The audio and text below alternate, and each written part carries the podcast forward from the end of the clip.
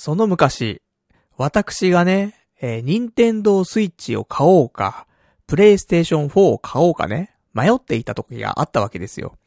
で、その時にね、えー、ソフトが欲しいのがいくつかあって、えー、まあ、このソフトがやっぱしやりたいななんてのあったわけ。で、そのソフトが、えー、ドラゴンボールファイターズだったりとか、あとは、シルバー事件のね、続編。そして、フライングパワーディスクっていう、まあ、昔の、まあ、SNK、ネオジオ。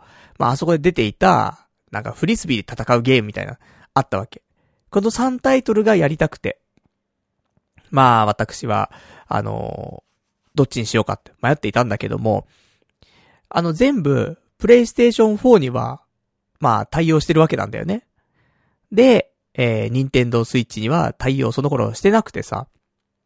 で、迷ったんだけど、結局、まあ、いつかニンテンドースイッチに移植されるだろうという、希望を込めて、私は、えー、ニンテンドースイッチを買うというね、えー、ことになりました。で、結果、今の時点で、えー、ドラゴンボールファイターズに関しては、ちゃんと移植されて、ね、えー、スイッチに出ましたから、私買いましたよ。一回しか起動してませんけどもね。で、えー、シルバー事件に関しては、まだ移植されません。ね。まあ別にパソコンとかで出てもね、おかしくないかなと思うんで、まあ Steam なんかでね、出るのを期待はしているんですけども、まあここはちょっと、ね、まだわかりませんと。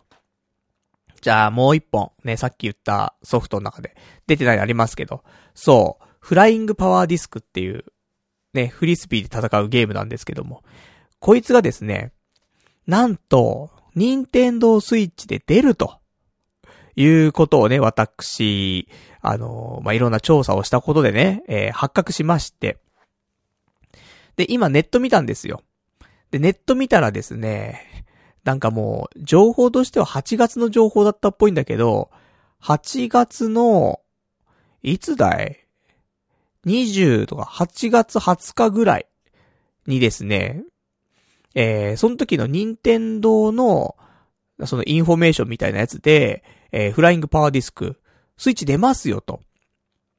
いうことでね、えー、まあこれちょっと海外向けの情報だったらしいんだけども、で日本では一応未発表みたいなのあったんだけども、まあまあ、出るでしょうと。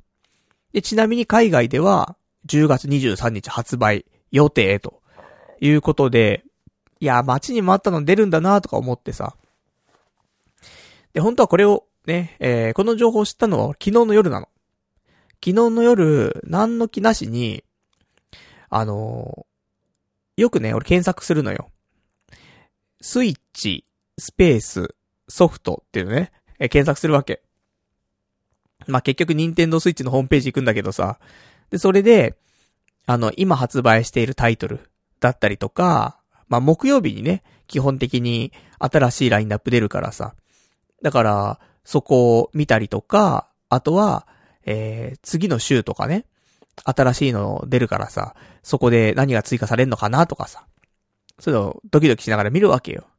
そしたら昨日さ、夜、ね、あの、スイッチソフトでさ、検索してさ、で、まあ、翌週以降で出るやつをね、ちょっと見てたの。そしたらさ、多分10月25日発売で、あのー、あったんだよ。フライングパワーディスク。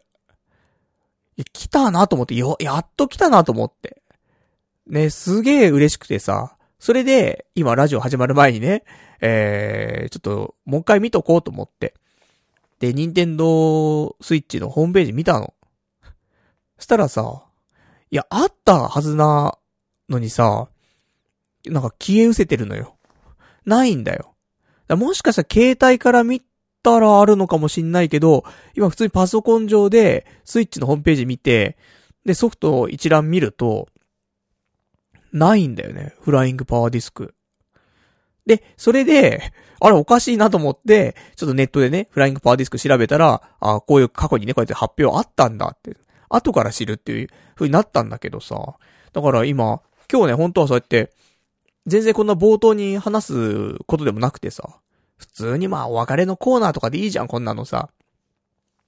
あの、そういえば、つって、スイッチでフライングパワーディスクって出るんだって、で、いい話なのにさ、いや、なくなっちゃったからさ、消されたのかなと思って。ね、結局、今パッと画面の風に映っているソフトのタイトルとしては、えー、 EVE burst error R っていう。もうこのぐらいしかね、あの、いいなって思うのないんですけども、懐かしい。セガサターンのね、名作と言われた、イブバーストエラー。まあ、エロいからっていうね、ところございましたけどもね。私やったのかな？序盤やったんだけどね。あのーその後、そんなやってなかったの。まあ、エロいっていうことでね。そのエロ画像で抜いていたってのありましたけどもね。そのレベルでっていうことで。ひどいもんなんですけどもね。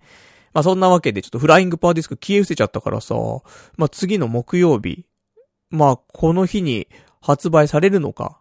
海外だと23日って書いてあるから、まあもしかしたら今日、この後に出るのか。そうわかりませんけどもね。えー、0時切り替わったらね、ちょっと一回ちょっと私調査したいなと思っておりますんで。まあそんなね、えー、0時まで楽しくやっていきたい。そんなラジオでね、えー、お送りしていきたいと思いますので、よかったら最後までね、聞いていただけたらと思います。じゃあね、今日もやっていきたいと思います。パルナイトの、童貞ネット、アットネトラジー。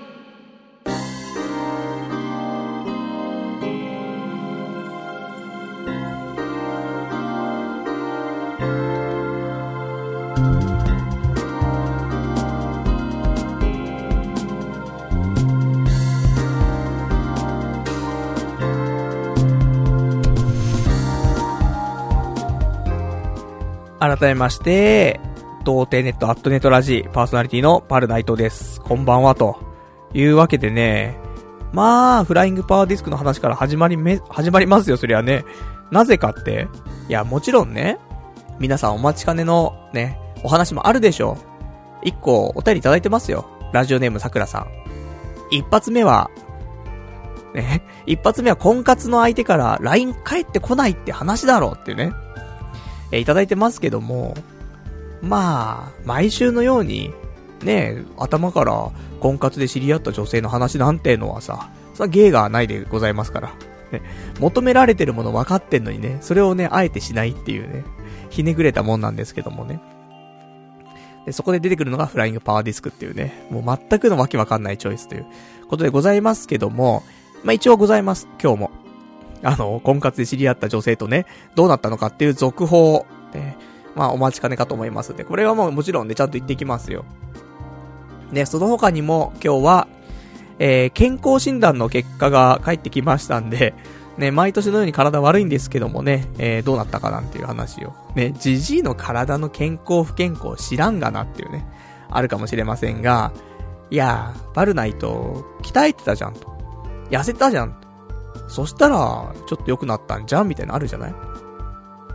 逆によ、こんだけ痩せて、なのに不健康のままだったら、いや、大丈夫ですかと。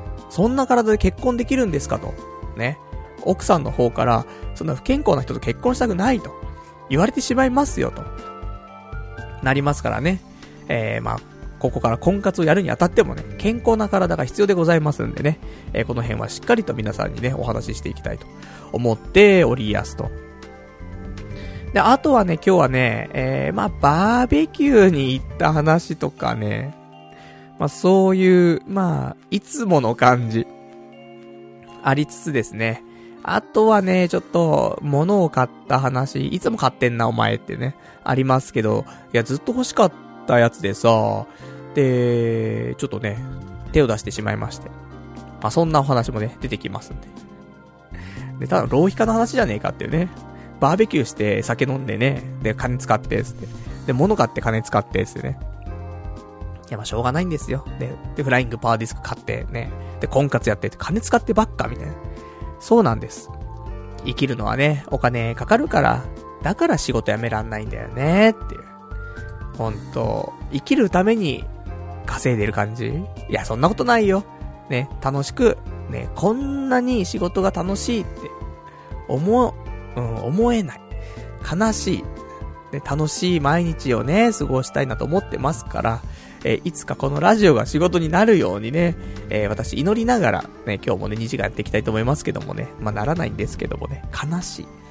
まあ、そんなね、えー、悲しみ哀愁溢れたね、ラジオということで、まあ、よかったらなんか、お便りなんかもね、いただけたら読んでいきたいと思いますのでね、送ってくださいなということで、えー、お便り宛先ですね。メールアドレスです。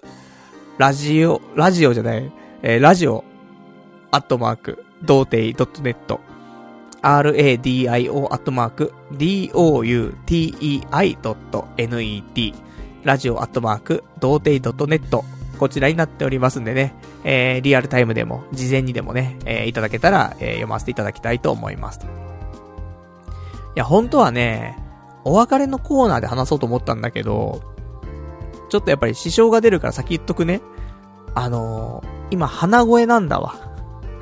で、ダサいじゃん。あのさ、よく聞くのよ俺。よく聞くっていうかさ、たまにね、こう、またこういう敵をさ、増やすようなこと言っちゃうからさ、よくないんだけどさ。あの、ポッドキャストとかさ、たまに聞くじゃん。あの、あんま聞かないんだよ。人のラジオ聞かないんだけどさ、たまに聞くときあってさ。そういうときにさ、いや別にそこ言わなくてもいいじゃんみたいな。まあ俺いつもそんな感じになっちゃうけども、いやでも、なんか、いや今日体調悪くてさ、みたいな、今日できっかな、みたいなさ、本編で言わなくてもいいじゃん、みたいなのあるじゃんだからさ、それは別になんか、最後1時間くらいガーってやった後にさ、いや実は今日ちょっと、で、体調悪くて、とか、そっから出るんだったらいいけどさ、最初からさ、そう、保険かけるみたいなさ、よくねえなって思うわけよ、なんか。常日頃からね。だから俺もそれもダセーなと思ってっから、それはもう後にしようと思ったんだけど、もうこれはダメだな。なんかね、あの、鼻水は出てこないの。で、痰も出てこないの。でも、どこかに、す、すげえ鼻水が溜まってんの。びっくりする。なんかね、ガボ、ゴボゴボ言いそう。だそんなんなんでね、ちょっと、あの、途中ごぼってなるかもしんないんでね。あの、ちょっとお聞き苦しかったら今日申し訳ないんですけどもね。まあ、体調壊しちゃうのよ、やはりね。この、なんか異常気象じゃない？で、暑かったり寒かったりとさ。まあ、それだけじゃないんですけども、理由はね。理由はこの後聞いていくとね、あ、だからだよって、おじさん無茶すんなよ、みたいなね。あるかもしれませんけどもね。まあ、そんなわけで、今日は本当はだって、起きた瞬間に喉がこんな喉って痛いっていうぐらい痛くてさ、久しぶりだなと思って。で、ね、洗面所でさ、あの、ちょっと痰みたいにペッ、ペッ出すじゃん。なんかもう赤いんだよ、痰が。こんな、大丈夫ですか？って思いつつさ、仕事に行ってさ、月曜休めないんだよね。やっぱり。まあ、休んじゃえって話なんだけど、月曜だけは休めないの。他の日は休んでも最悪なんとかなんだけど、月曜ダメなんだよね。張ってでも行かないといけない感じなんだよなーって思って。別にいなきゃいないで、回るんだけどさ、でも、それでもなーって思っちゃう。月曜日だけはっていう。まあ、そんなんでね。あの、社畜まっしぐらで、もうね、そろそろ今の仕事をね、やって3年になっちゃいますけどもね、そろそろ何か考えなくてはいけないですね、というところでございますな。じゃあ、ちょっと、喋っていきましょうか。ね。じゃあね、えー、今日喋りたいことですけども、そうね、健康診断？婚活の話とかさ、先する？まあ、先するか。っていう、うん、そうだね。婚活の話は、意外と前編後編ぐらいに今日な、なると思うのよ。なので、まず前編、えー、ちょっとおさらいと、ちょっと進捗をお話しして、その後、どんな行動をしたかっていうのは後編になるかなと思うんですけども。先週のラジオでさ、婚活パーティーで知り合った女性とね、LINE とかを、まあ、一回食事も行ってますから、その後ね、映画の話とかしながらさ、LINE とかしてて。まあ、急にね、連絡来なくなっちゃった。そしたら、ねえ、もうそれで、何日？金曜日先週、先々週の金曜日に、め、えー、LINE 送って、で、月曜日、そのラジオがね、始まったタイミングでも、えー、帰ってこないと。既読にすらならないと。で、俺は疑っていたわけだよね。機種変するっていうね、彼女が言っていたから、そこでミスったんじゃないかと。ね、全部すっ飛んじゃったんじゃないかと。いう風に思って。っていうのが一つと、ただもしかしたら、ブロックされてるんじゃないかと。ね、この辺が、まいろいろと錯綜していたわけだよね。で、そんな中、リスナーのみんなから、ね、ブロックされてるんであればですよと。こういうことをすると、えー、まあブロックされてるかされてないか、判明しますよっていうのを教えてもらって。で、それが、あの、スタンプをさ、相手にプレゼントするっていう行動をすると、えー、そこがね、ちょっとあの、ブロックされてるんだったらこういう感じになる。ブロックされてないんだったらこんな感じになるっていうのがあって、で、えー、実際やってみました。ラジオ終わった後に。あの、iOS だとね、あの、LINE のアプリからはできなくて、えー、普通のウェブページから、あの、LINE ストアみたいなところにアクセスして、そこからじゃないとね、あの、プレゼントするっていう、ライ、あの、スタンプをプレゼントするって行動できないんだけど、で、それでさ、やったわけ。えー、皆さん、期待に応えられるかどうかわかりませんけども、ブロックは、されておりませんでした。ねえ。あのー、どうなんでしょうか。まあ、俺が見る限りだからね、あれかもしんないけど、でも普通に、あの、これならブロックされてませんよっていう状態になったから、普通に購入するみたいなところまで行ったから、多分ブロックされてないと。ブロックされてないけど既読にならないと。これはね、最初に言っていた、やっぱ機種編ですっ飛んだというのが濃厚なんじゃねえかなと思った矢先ですよ。えー、いつかな、その次の日とか、次か次ぐらいの日に、まあ、毎日見るわけだよ。ね、ちょっと怖いですけどもね、毎日そのトークを見てさ、既読なんないなと思って。っていうのを一日何回も繰り返すわけ。結構な執着だね、私ね。まあ見るわけだよ。で、したら、ふとした時に見たらですね、あのー、メンバーがいませんと。えー、メンバーがいません。トーク相手がいませんっていう表示がされていて、で、トークの流れあんじゃん。あのー、アイコンがあって、吹き出しがあって、なんかトークピーって出てて、それやりとりしてるわけじゃん。さ、そこのさ、一番最後にさ、〇〇が退出しましたって書いてあんの。あれ？と思って。で、これは、退出したのか、それとも、その機種変ミスった時に出るような現象なのか、何なのかというところで解明したいななんて思ってさ。そんで、えっ、ー、と、調べたところ、まあ、おそら、おそらく、えっ、ー、と、まあ、機種変更、アカウントの引き継ぎっていうのがうまくできなかったパターンっぽいぞっていうのは、ネットで調べる限りだけどね、出たわけ。まあ、それな合点行くんだよなって思ってさ、そんなね、本当あの、もうちょっとうまくやり方ってあるんじゃない？そのフェードアウトの仕方とかさ。相手、ね、相手は、あの、疑問文で返してさ、来てるわけ。それに対して俺返して、それで既読にならないって、ないじゃん。まあわかんないけど、そう、そういう、俺が手のひらの上でね、あのなんか踊らされてんかもしんないけども、そういう子ではないと思うんだよね。タイプ、そういうタイプじゃないと思うんだよ。なので、あの、まあ、これは機種変更。まあ、失敗なんだなって思って。でもさ、もう、手がかりないわけ。手がかりっていうかもう、どうしようもないわけよ。探しようがないわけ、もう。だこれどうしたもんかななんて思ってさ、一週間過ごして。んで、えー、まあ、これ前編でした。で、後編入りますけど、早いな、後編入んの。あの、ね、こういうたまにはスピード感のあるね感じで。でも大丈夫。これ、これね、後編じゃなくて、あの、中、中編だからまだね。えー、まだ、半ばなんですけども。そんで、まあ、そんなね、あの、一週間もやもやして過ごしつつも、えー、土曜日、あの、ちょっとバーベキューがあって、ね、そのバーベキューは全然その、ね、婚活で知り合ったこと行くとかってわけじゃなくて、あの、地元の方のさ、あの、奴らとよくやってるね、そのバーベキュー。あの、いろんなね、もうか、家族まみれの、子供まみれの、ね、子供11人来るから。多すぎんだろっていうね。えそういうちょっとバーベキューがあって。まあ、バーベキュー奥なんだよね、やっぱりね。あの、子供がいるじゃん、みんな。そうするとさ、子供も参加できて、大人も楽しめて、お酒飲めて、みたいな。そういうのって、バーベキューぐらいしかないんだよね。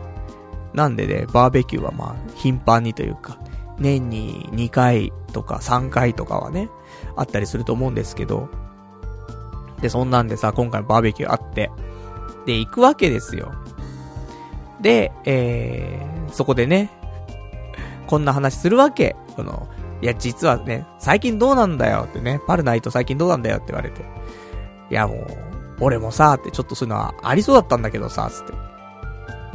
でも、ね、あの、これこれこうで、ちょっと今連絡取れなくなっちゃってさ、つって。って言ったらさ、もちろんね、その、友達はさ、みんな男だよ。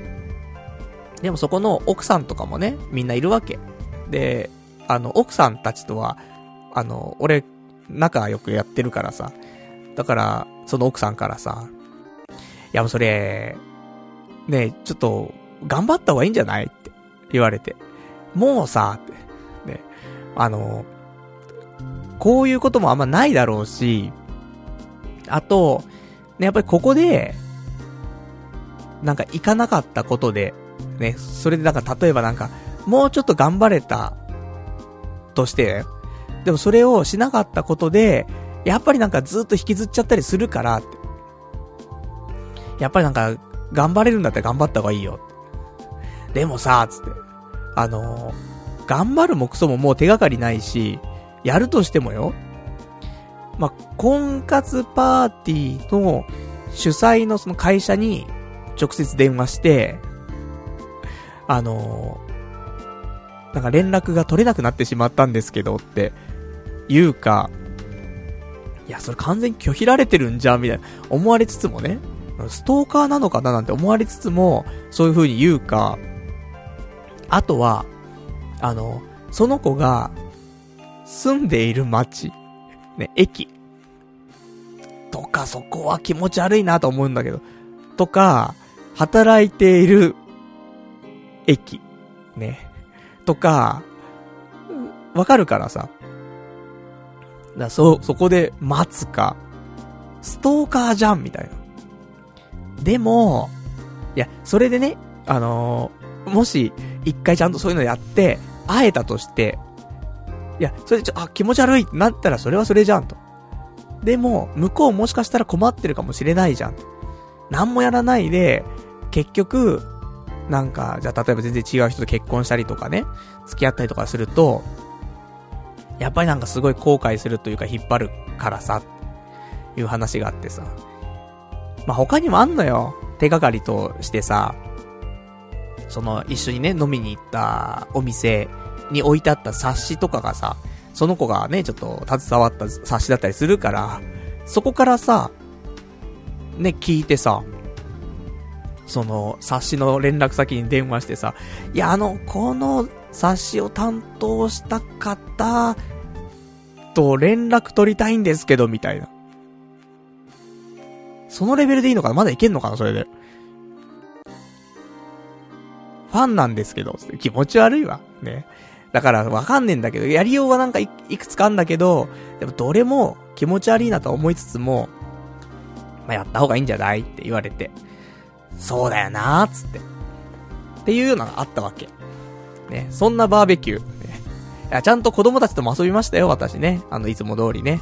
あの、前の日なんてさ、あの、他のね、子供、他の親からさ、あの、明日、ね、パルナイトが、ね、なんかどんな手品やってくれるのか、すごい今から楽しみにしてるよ、してるみたいだよ、みたいな。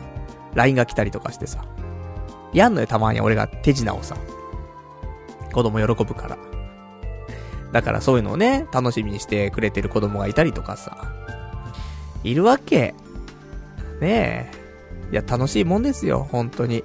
子供、子供だらけだからな、やっぱりな。で、そんなんでさ。で、で、ちょっともう、婚活の話少しずれちゃうけどさ、バーベキューの話になっちゃうけどさ。あの、俺、来月さ、結婚するんだって話じゃないんだよ。来月さ、あの、フットサル、行くのよ。やるのよ、なんか。ちょっと集まりがあって。で、フットサルの練習したいなと思ってさ。でも、するところないじゃん。家の周りでフットサルの練習してたら通報されちゃうじゃん、やっぱり。おじさんがね、夜な夜な、ね。しかも、音も出るじゃない、やっぱり、フットサル。だから、いや、どうしようかなと思った時に、あ、バーベキューでフットサルの練習したらいいじゃん。ね、子供たちもね、サッカーやってる子もいるし、あとその、親たちもサッカーね、あの、やってるやつもいるだろうから、ちょっと教えてもらいつつね、練習しようかなとか思って。で、前の日にさ、ドンキホーテ行ってさ、フットサルのボール買ってさ、1500円ね、ミカサのね、え練習用ボール買ってさ、とかね、まあ、そんなんでちょっと準備万端でバーベキュー臨んだんですけどもね、結局、まあ、婚活の話してね、えー、まあ、そんな感じになっちゃいましたけどもね。まあ、普通に、あの、日本酒、日本酒飲んで、ビール飲んで、ハイボール飲んでみたいなね、えー、いろいろやって、で、飲みまくり、飲みながら、ね、フットサルなんてしてさ。したら、あの、やりすぎちゃったのかな、やっぱりね。朝も早かったし、前の日寝るのも遅かったし、えー、また久しぶりに吐いてしまいましてね。だからもう朝、9時ぐらいには家出て、そんで、バーベキュー自体は16時ぐらいにはね、終わったわけ。で、そっから車でね、二次会の場所まで移動して、えー、車着きました。あ、俺気持ち悪いわ、つってね、えー、トイレで吐くわけですよ。で、そのまま、えー、吐いた後に、えー、またね、お店の中入って、ちょっと吐いてたわ、つって。で、あのー、お酒はもうちょっと無理かななんて思いつつも、吐いた分お腹空いたからさ。で、ちょっと中華っぽいお店だったんだけどもね、その後、チャーハン3倍ぐらい頼んでね、何回チャーハンおかわりすんのぐらいのね、チャーハン食って、あと、子供たちが残したラーメン食べたりとか、いろいろしててさ。でもちょっと、ね、ありえないぐらい、ね、吐いた後の人とは思えないぐらいさ、えー、食事をして。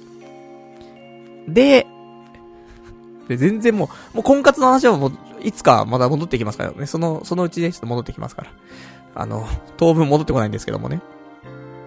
で、バーベキュー終わって二次会終わると。二次会が、えー、何時ぐらいかな ?19 時半ぐらいに二次会終わったのかな？で、その後、三次会。で、数人だけでさ、ちょっと一杯だけ飲んでこうっていうさ、あのー、やつがいてさ、しょうがねえなっつって。で、一杯飲んでさ。で、えー、帰るんだけど、あの、飲んでる間にさ、他の LINE が来て、あの、今日新宿で飲めるやつつって、いう LINE が来てて、全然別のところから。新宿かって。一応俺新宿乗り換えなんだよね。だから顔出すか、つって。で、顔出したわけですよ。だから、埼玉でね、バーベキューやったから、そっから1時間ぐらいで帰って、帰ってとか新宿着いて、で、10、21時ちょっと過ぎぐらいか、に、新宿で、で、他の、ね、飲んでる奴らと合流して、で、酒飲んで、また飯食って。どんだけ酒と飯食ってんだ吐いてんだぞ今日は、つってね。で、朝からずっとフットサルしてバーベキューやって。したら、そのメンツが、カラオケが好きなメンツでさ。じゃ、終電になる前までカラオケ行こうよってなってさ。絶対終電で終わんねえじゃんとか思いつつもさ、カラオケか、つって。で、カラオケ行ってさ、そしたら案の定さ、あの、終電みんな逃しちゃってさ、朝まで。ね。あの、朝5時までカラオケって。だそんなのやってるからですよ。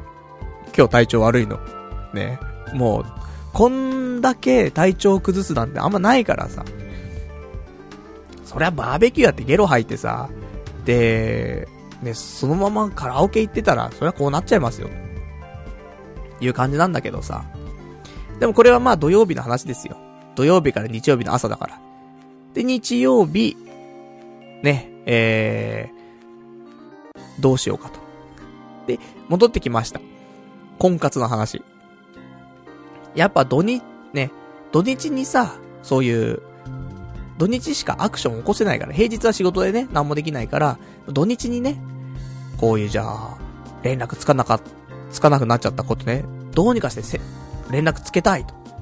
何したらいいんだっていうところで、日曜日動こうと思って。で、結局動いたのは、やっぱり、どうに、そのね、休みの日に、その子が住んでいるところに行くのもちょっと、多分気持ち悪いだろうし、で、職場は平日だからね、そっち行ってもしょうがないしっていうことを考えたときに、まあ、まずはだよ。まずは、婚活パーティーの主催の会社に電話しようと、思って、ちょっと気持ち悪いかなとは思いつつもさ、あの、ね、金ストーカーじゃんって思われるかもしんないけど、それでも、やっぱそのね、バーベキューの時にさ、その人妻が言うわけじゃん。いや、ちゃんと、頑張れんだったら頑張った方がいいよと。ね、この先も引きずることになるから。そのね、言葉を胸にさ、電話するわけ。で、あのー、主催してる会社にさ、電話して、あの、パル内藤なんですけど、つって。いついつの婚活パーティーで、つって、知り合った女性と、ちょっとマッチングしましてと。マッチングして、ちょっと食事とかも行って、で、LINE とかやり取りをしていたんですが、急に連絡が取れなくなってしまいましてと。で、もう、完全にさ、いや、お前、拒否られてるじゃんっていう感じすごいするんだけど。分かってるよと。こっちも分かってるからと思ってさ、ちょっと気持ち悪い話なんですけど、あの、多分ブロックされてるとかじゃないと思うんですよ、みたいな。いや、お前ブロックされてんだろ、みたいな。なるんだけど、あの、ブロックされてるかされてないかのやつもちょっとやって、特にブロックされてる感じでもなくて、みたいな。気持ち悪いと思って。言い訳しかしないと思って。で、あの、ちょっと連絡先、ちょっとどうにか、なんか教えてもらったりとか、向こうに連絡つけたりとかなんかできないですかねっていう、相談して。そしたら向こうも、ちょっとお待ちくださいつって調べますんで、つってさ。で、あ、確かにマッチングしてますね、と。で、食事とか行かれたんですね、つって。で、やりとりしていって、で、連絡つかなくなったと。はい、つって。なんとかなりませんかと。こんな出会いもなかなかないので、と。頼みます、つって。じゃちょっと、お調べしますので少々お待ちくださいって言われて。で、えー、お調べしましたところ、と。何やら、これちょっとよくわかんないんだけどね。向こうの言い分だからあれなんだけど、あの、俺が申し込んだ方法っていうのかな。あの申し込みチャンネルっていうのかな。ここから申し込んだよっていうところと、その女の子が申し込んだところが違うらしいの。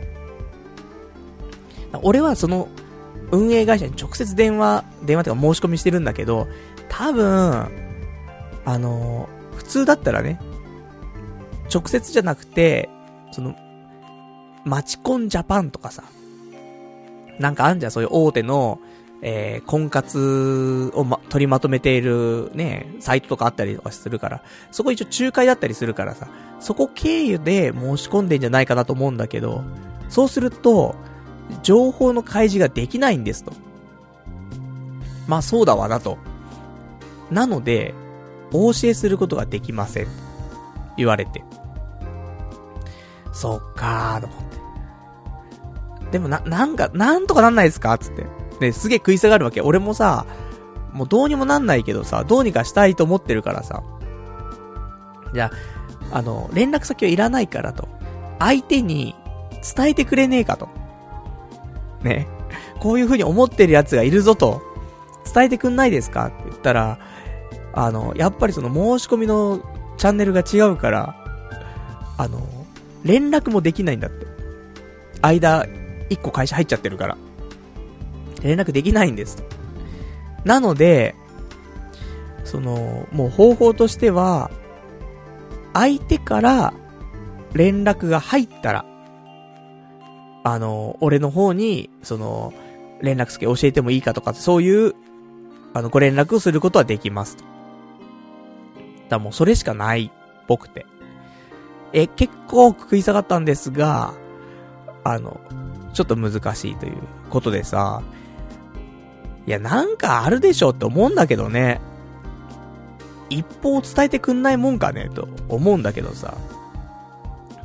ね、情報の開示はいいんですよ。ね、俺から、俺が直接なんか連絡先くださいって言ってるわけじゃなくて。ねえ。どうにかなんないんですか？つって。なりません、つって。で、そんなんで、あのいろいろとね、押しも、押し問答ありつつもさ、えー、残念ながら、あの、何も成果を上げることはできずね、終わるんですけども。だから、現状は、その、女の子が、その運営会社に電話するっていうことが、でき、できたらっていうかね、してくれたら、繋がるけど、だからもう、相手待ちなんだよね。でもさ、そんな乗り気じゃ、そこまで乗り気じゃないかもしんないじゃん。そんな時にわざわざ、婚活パーティーのところに電話するみたいな。もしくは、相手が、よくその LINE とかの仕組みをそこまで分かってなくて、結構、LINE とかに疎い子だったのね。だから、なんか、急に連絡取れなくなったんだけどぐらいしか思ってないかもしんないね。そんなことあるかな？わかんないなでも、ね。この、さ、だからさ、ま、先週とかも言ったけど、いや、もちろん恋人とか結婚とかそういうのももちろん、その先にはあるかもしれないけど、それよりも、その人として、そういう人と、あの、親しい、親しくなりたいなって思える人だったわけ。ね。あの、色恋関係なくだよ。それだけにちょっと、なんかね、あの、惜しいというか、そういうの風にして思ってしまってさ、ね、なんか、いい、いい出会いだったなと思うんだよね。色恋関係なく。なのでね、ちょっと、もうちょっとなんとかできませんかってことよ。なので、ぜひちょっと皆さん、あの、教えてください。こっから俺は、どこまでしていいんだろうっていうね。待ち伏せ？だでも待ち伏せでも何でもした方がいいよって言われたんだよね、その人妻からは。人妻って表現もちょっとあれだけど。って言われてさ、でも本当に、本当に、そのストーカーっぽくなったりとか、気持ち悪いってなったら、それ2回3回あったらね、それはそうなっちゃうけども、あの、1回だったら、大丈夫だからって言われて。そっかーと。でもわかんねえもんなーって。そんなに、絞れないもんね。会社が一番絞れるかな。住んでるところは、駅、駅しかわかんないから。あと実家の、ね、その子の実家とかもわかるけど、駅しかわかんないから。そうそう職場で、職場どっち口かわかるし、どの辺とかってのわかるから、うん、もしかしたらっていうね、ところなんだけど。でも平日、ね、まあ、有給私いっぱい残ってますから、あと17日残ってますからね。えー、平日もう毎日休んでね、張り込むっていうのはありですけども、ね、平日しかね、やっぱりそこは、職場に現れませんからね、その人もね。ちょっとどうにもならんなぁと思って。とかそんな感じでございます。ちょっとどうにかね、でも、まだなんかできることがあるんだったら、まあ、連絡取れなくなってね、もう早10日ぐらい経ちますからね。まあ、次の週末までに、もうどうにもならなければ、これはもうダメなんだろうなって思いますけどもね。いやー、困っちったなって、ね。思ったりしますけどもね。まあ、せっかくの出会いですから、やっぱり貴重なもんじゃないですか。で、その後にね、出会っ、もう一回出会って、そこで、俺が、ラジオの話すると。で、金もっつって。ね。で、お別れになったらそれはそれでいいじゃない。でもその、俺がラジオやってるやってないの話すらもできないっていうね。これ一番悲しいことですから。なんであえて振られに行くんだってね、ありますけどもね。まあ、そんな感じ。ね。えー、これが、今週の、あの婚活のお話でございました。大変だな、ほんとなどうにもなんねえなって思いますけどもね。じゃあ、えー、お便りいただいてるから読んでいきましょうか。ラジオネーム、えー、さくらさん。社会人なら、で、えーと、番号を変えないだろうから、えー、番号検索で探せば出てくるし、相手が機種変しても、アカウントは継続するから復帰するはず。残念ながらそれは切られてるでしょうっていうね、お便りいただきました。ありがとうございます。あの LINE しか交換してないんだよ。電話番号を交換してないの。だって別にこの後さ、そんなことになると思わないじゃん。だすげえいいね、もう高い授業料だなと思うけど、複数の連絡先を交換しとくべきだね。こんなことになるとは思わなかったもん。しかも相手は LINEID とかを作ってない人なの。疎いから、その辺。だから、普通に引き継ぎできなかったやつなんだよ。で、俺も、ね、番号教えてないし、お互い知らないから、番号で復活もできない。だどうにもならない。八方塞がりなの。っていう状態ですよ。ねえ、どうなんでしょうか。ね、ただただ切られたのかわかりませんけどもね。あとはラジオネーム、えー、闇の目視録さん。パルさんってものすごいポジティブな人間だったんですね。そんなに自分に都合よく考えられるって羨ましいです。友人夫婦には、えー、めちゃくちゃ、えー、断片的に都合よく話したんですかね。この現状で背中を押してくるって、パルさんってめちゃくちゃいじられキャラなんですか普通に考えて、切られてますから次に行った方がいいですよ。こんなのマチコンとか婚活なんかじゃ当たり前ですよっていうね、いただきました。ありがとうございます。当たり前か。でもさ、いや違うんだって。実際、まあ、全然断片的じゃなくて普通にね、あの、友達には伝えてさ、その上で押してくれてるんだけど、それはさ、俺がさ、あの、もうここね、10年、もうちょっとか、彼女がいないとかさ、出会いがないとか、やっぱ、みんなからもう理想が高いんじゃないかとか思われてるわけよ。そんな中で、俺が、あのー、ちょっと未来を感じるかもしれないっていうような相手に出会うと。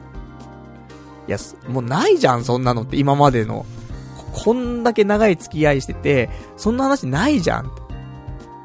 だから行けよって。で、いう話なわけ。まあそりゃそうだよなって思うんだけどさ。ね。でも、まあそうなんだよな。でもね、でもでもになっちゃうんだよね。ほんとマチコンとか婚活じゃ当たり前かもしれない。こういうパターン。だって逆は俺だって、良くないけどやっちゃったことあるわけだよね。そのフェードアウトみたいな。でも、フェードアウトの仕方ってさ、あるよ。もう少しフェードアウトだよ。疑問文でフェードアウトってないよ。多分。って俺は思うし、食事行ってお話しして、そういう人じゃないと思うんだよ、普通に。それは、もう、対面した俺しかわかんねえ話だからさ、俺はもう言えないけどさ、それ以上はさ。でもそういう、そういう人じゃないと思うんだよな。人間として。なんか、誠意というか、誠意って言ったらまたあれだけど、あの、ちゃんとある程度筋を通すタイプの人だと思うのよ。なので、それもあってなんか、違和感がすごいあるわけ。あ、これフェードアウトだなっていう感じじゃないの、やっぱり。だから、俺は、ね、ちょっと、もやもやしておりますけどもね。じゃあ、あとね、いただいてます。他のお便り、ラジオネーム、えー、どうも僕ですさん。運営会社から、えー、手よく断られましたね。パルさんの必死さを応援している反面、やりすぎでは、と、引き気味でラジオを聞いております。えー、ご自身で、えー、おっしゃっておりましたが、フリーペーパーへ直接連絡またはフリーペーパーの読者コーナーに投稿の方法でチャレンジしましょうというね、お便りいただきました。ありがとうございます。投稿コーナーってやばいね。投稿コーナーで、あのー、つって。あそこで知り合った私ですけど、つってね。連絡取れなくなっちゃったんで、ここに連絡ください、みたいな。昔のなんかジャマールみたいな。昔あったんだよね。あのー、インターネットがない時代。あの、雑誌が売っててさ、その雑誌にさ、ほんとなんかペンフレンドみたいなのさ、すげえ募集してたりとかさ、するような雑誌があって。ジャマールって言うんだけど。そんなレベルだよね。連絡、ここにくださいみたいな。そんな、ところかな。フリーペーパーに直接連絡する？まあ、それもそれだな。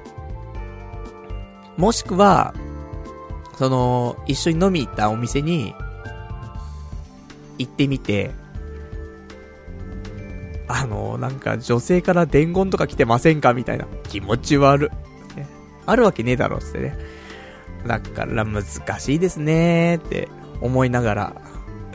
じゃあ、じゃあフリーペーパーへの連絡という表がちょっと入りましたかね。あとはいただいてますお便り、ラジオネーム羊ガエル水族館さん。行けっていうね、お便りいただきました。ありがとうございます。行くしかないね。行けばわかるさ。ありがとう。まあそうだよね。だからもう、もう一回、だほんとね、連絡さえ取れればいいのよ。それで、いや、あの、ほんと気持ち悪いからもうやめてくださいって言われて、あ、わかりました。で、終わるんだけどさ。でもさ、いや、困っちゃうね、ほんとね。じゃあ他いただいてますよ。ラジオネーム闇の目視録さん。主催者側に連絡って、マジモンの マジモンの外吉じゃないですか。いや、個人情報教えられるわけないじゃない。パルさん、マジで落ち着いて考えてみ。今、犯罪者一歩手前の思考してるよ。ほんと怖えわ。なんでその勇気をもっと別のことに使えないんだよっていうね、お答えいただきました。ありがとうございます。いや、でもあるらしいのよ。あのー、やっぱ連絡取れなくなっちゃったっていうことで、やっぱ男から行くっていうのもね、難しいよね。そうさ、あのー、でもあるんだって。連絡がつかなくなって、つかないっていうか、諸事情によってね。で、それで運営側に連絡が来て、で、それで相手の方に連絡が行って、こういう風に言ってるんだけども、本当つって、連絡取るって言って。で、OK 出たら連絡取れるみたいなのは、あるらしいのよ。ただ今回、その申し込みのチャンネルが違うからできないっていうこと。なんだよないやー、本当か嘘かわかりませんけどもね。まあ、そんなところでございましたと。まあ、なんかね、やりようは、あるんじゃないですか。諦めたらそこでね、やっぱり良くないですから。その、あ、諦める段階じゃないじゃん、まだね。もう一回なんか、気持ち悪いのかな？だから、これがさ、じゃ、じゃあよ。じゃあよって言ってまたあれだけど、あの、君らの中でね、いや、パルも気持ち悪いよ、やめとけよっていう人もいる。でも行けっていう、ね、言ってくれる人もいる。で、そんな中で、実際にもしね、あの、この後、ちょっと若干ストーカーチックになるかもしれない。いや、だからほんとね、俺もでも、思ってるのよ。あの、気持ち悪いと思ってるから少し。だから俺だって運営の人に電話しながら、ちょっと気持ち悪い話になっちゃうんですけどって言ってるんだから。だけど、本当に、ただただ、連絡が取れなくなっちゃっただけだとしたらだよ。その責任を、取れるのかと。ね、パルナイトお前気持ち悪いからもうやめとけよって言、言うのはいいけど。実際に本当に連絡取れなくなっちゃっただけで、連絡取れたら、あ、連絡取れなくて本当に困ってたんですってなった時、責任取れないでしょって。まあ、かといってこのままストーカーになって捕まっても、今度逆に責任取れんねんだけどってなっちゃうんだけど、だ紙一重、本当に紙一重。一重かな、本当に。もう裏返ってる気しますけどもね。いやでも本当あの、逆にだよ。逆？こっから逆ってあるの？ストーカーだと、イエローカード出されてもいいんじゃないかと。いや、これダメだ。これ問題発言だな。全然別にストーカーしようとしてるわけじゃないんだけど。もし、その、なんとかしてあと一回、その真意、本当にブロックしてるとか、切ったっていう、だったら、だったらよかったんです。じゃあ、お疲れっつって帰るんだけど、そこだけ確認したいじゃん。っていうね、なんか方法ないですかと。探偵ですかここで探偵雇う一番気持ち悪いやつだよ。面白いなスペシャルウィーク探偵雇う？探偵に出演してもらう？ラジオ。で、洗いざらいラジオで喋って。じゃあお願いしますって。で、次の週に報告来るみたいなさ。いや、もう結構、なんでネタにしようとすんだよっていうね。純愛、純愛。まあ、そんなね、ところでございやしたと。じゃあ、あの、ね、普通のね、お話に戻りますけどもね。まあ、なんかあの、こんな方法を使ったらいいんじゃないとか、なんか、うん、こん、こんなんあるよってね、もしちょっと、教えてもらえたら、すげえ嬉しいな、というところで。やっぱね、こういう女性とのね、関係というかさ、私もね、疎いもんですからね。まあ、経験豊富な皆さんからね、ご意見いただきたいところでございますね。それでは、ちょっとお便りをいただいているから読んでいこうかな。ラジオネームどうも僕ですさん。えー、こんばんはパールさん。今、韓国のプサンに旅行に来ており、旅行先であるプサンから拝聴させていただいております。以前旅行に行った中国では、ネット規制により視聴、えー、拝聴できないのでは、との心配もありましたが、韓国と同様、問題なく聞けて安心した覚えがあります。このように今後、国際的に活躍しても、フィールドは担保されておりますので、ご心配なく。私は明日帰国ですので、パルさんのラジオを聞いて気持ちを整えていきたいと思います。帰りたくないって、答えいただきました。ありがとうございます。グローバル。すごいね、海外から、ポッドキャストっていうか、ポッドキャストじゃないもんね。普通生放送だから生放送聞けちゃうってすごいね。ネトラジ聞けちゃうんだもんね。なんかね、そういう IP とかで制限されてたりとかね、すんのかなと思ったけど、情報統制みたいなね。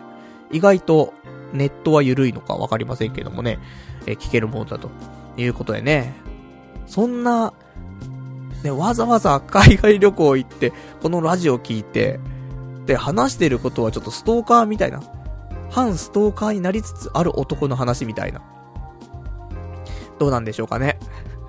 いいやら悪いやらね。えー、まあ、そんなところでございますけども、まあ、よかったらね、えー、海外からね、この放送もね、ちょっと楽しく聞いていただけたら嬉しいなと。ね、トッポギ食いながらね、えー、聞いてほしいなと思っておりますけどもね。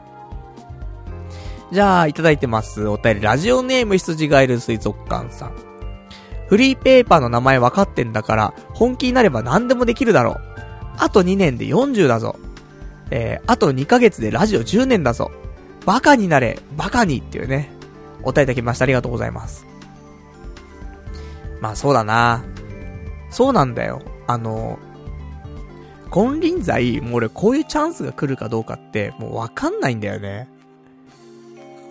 で、ね、みんなもこうやってラジオ10年聞いてくれてさ、あの、パルナイトが、こういうちょっと、なんか、色恋沙汰の話をするのが珍しいじゃない、本当に。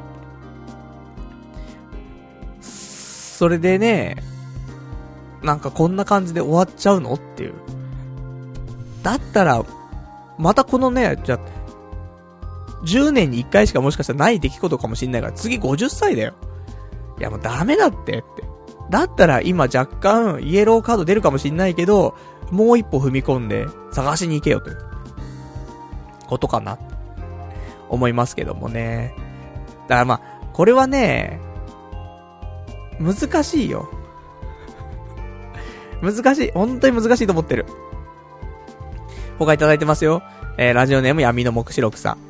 よく考えたら、これね、もう言わしちゃってるのが、よく考えたら、確かに運命の出会いかもしれないね。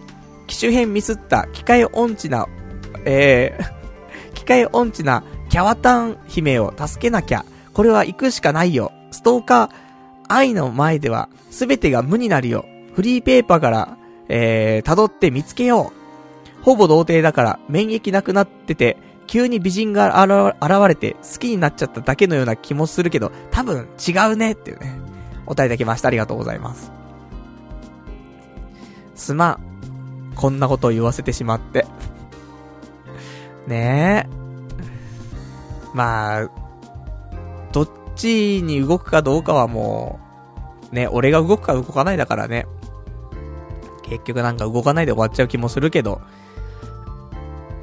向こうから多分連絡が来ないと思うんだよね。そういうの、なんか、いるじゃん。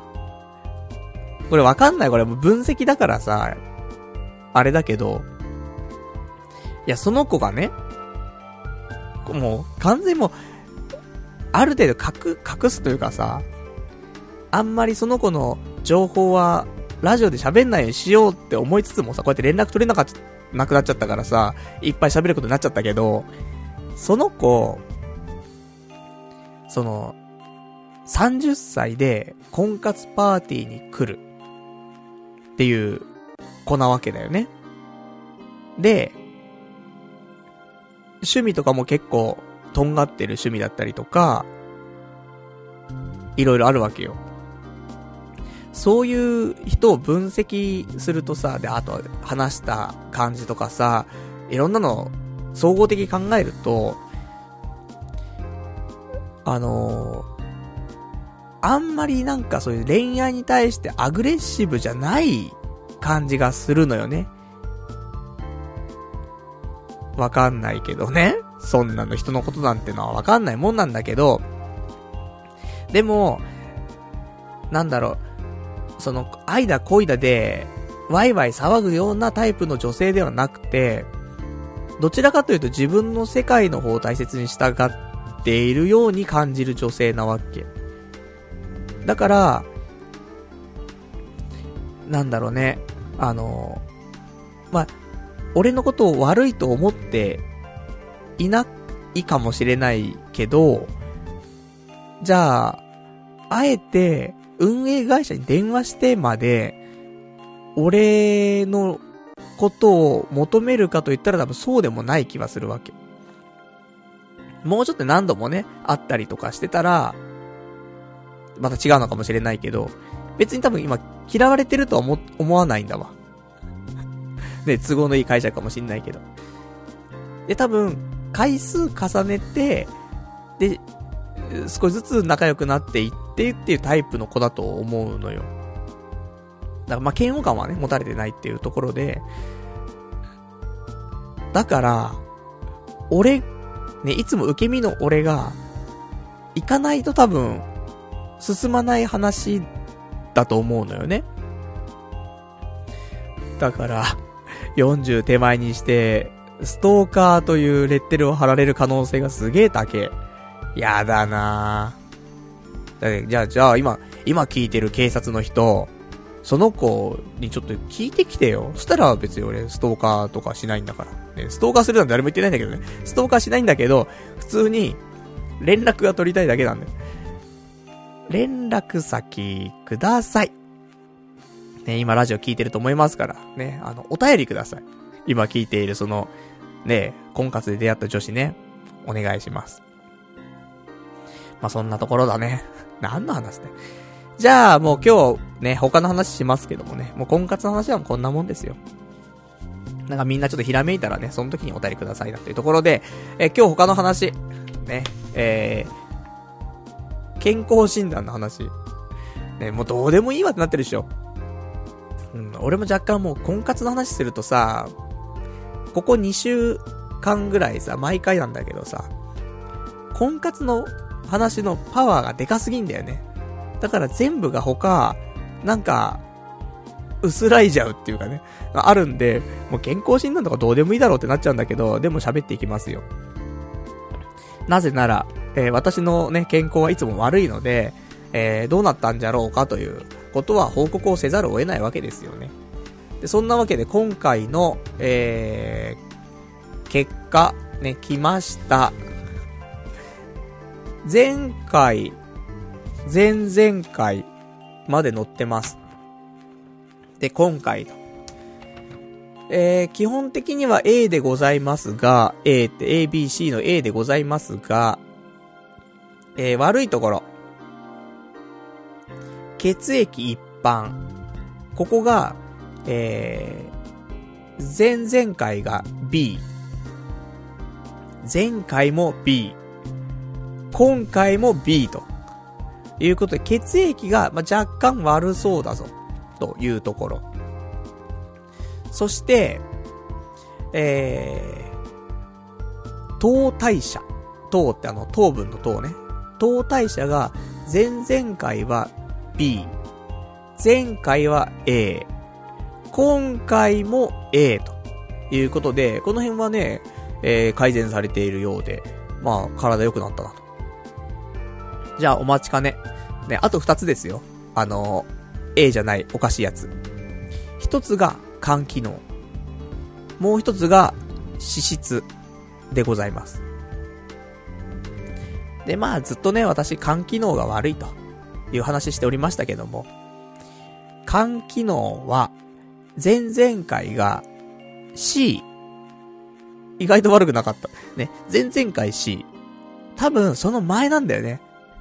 もっともっと前、俺があの、池袋の東口、ね、北大塚の方に住んでいた頃が、ピークで、あん時肝臓 E だったと思うんだよね。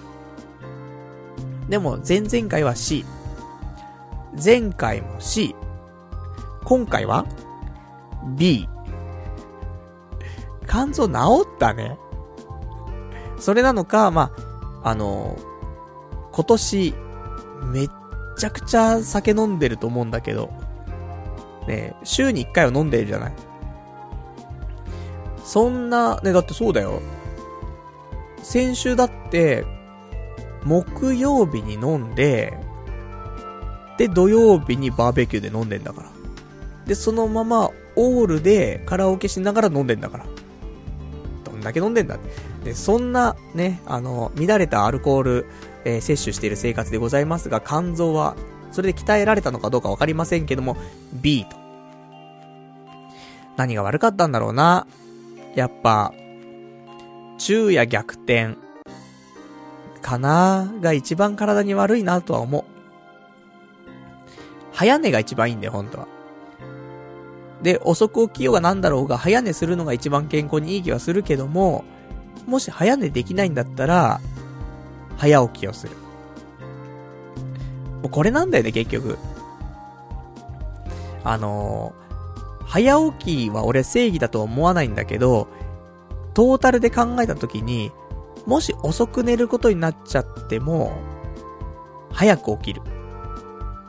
っていうことが必要かなと。で、ちょっと矛盾する感じするじゃない早寝をしろと。早寝は一番いい。いや、でもただ早寝だったら、早く起きても遅く起きてもどっちでもいいのよ。ただ、早く寝れなかった時は、遅くまで寝てると、良くないのよ、やっぱり。だからもし遅く寝るんだったら、早く起きないといけないんだよね。これで、体は多分、うまく回っていくんだよ。なので、まあ、あと早寝したらさ、あの、おのずとね、早く起きちゃうからね。10時、11時、12時ぐらい寝ちゃったらさ、朝7時、8時、9時には起きるじゃない？どうしても。遅くても9時起きなんだよね。って思うけど。とかそんな話。まあ、なんだかんだ肝臓良くなりましたということだね。B。B って普通だよね、結構ね。じゃあ今回、何が一番悪かったか。えー、脂質です。脂質は、前々回が E。前回が E。今回が E となっております。結局ね、あの、総合判定、えー、いいです。えー、要精密検査。で、結局書いてあるのは今回はもう、脂質代謝異常という風に書いてあって、もう異常なんじゃねえか。え、近くの内科を、えー、受診してご相談ください。ということなんです。で、結局、あの、脂質って何が悪いのよってね、話なの。で、悪かったのは、えー、コレステロールなんだけど、いろんなね、中性脂肪とかあんじゃん。で、中性脂肪は中性脂肪すごいんだぜ。基準値が30から9っていう数字なんだけど、ね、30から149だよ。アッパーが149。そんな中、前々回は406だったんだよ。406ってなくないと思って。アッパーが149に対して406。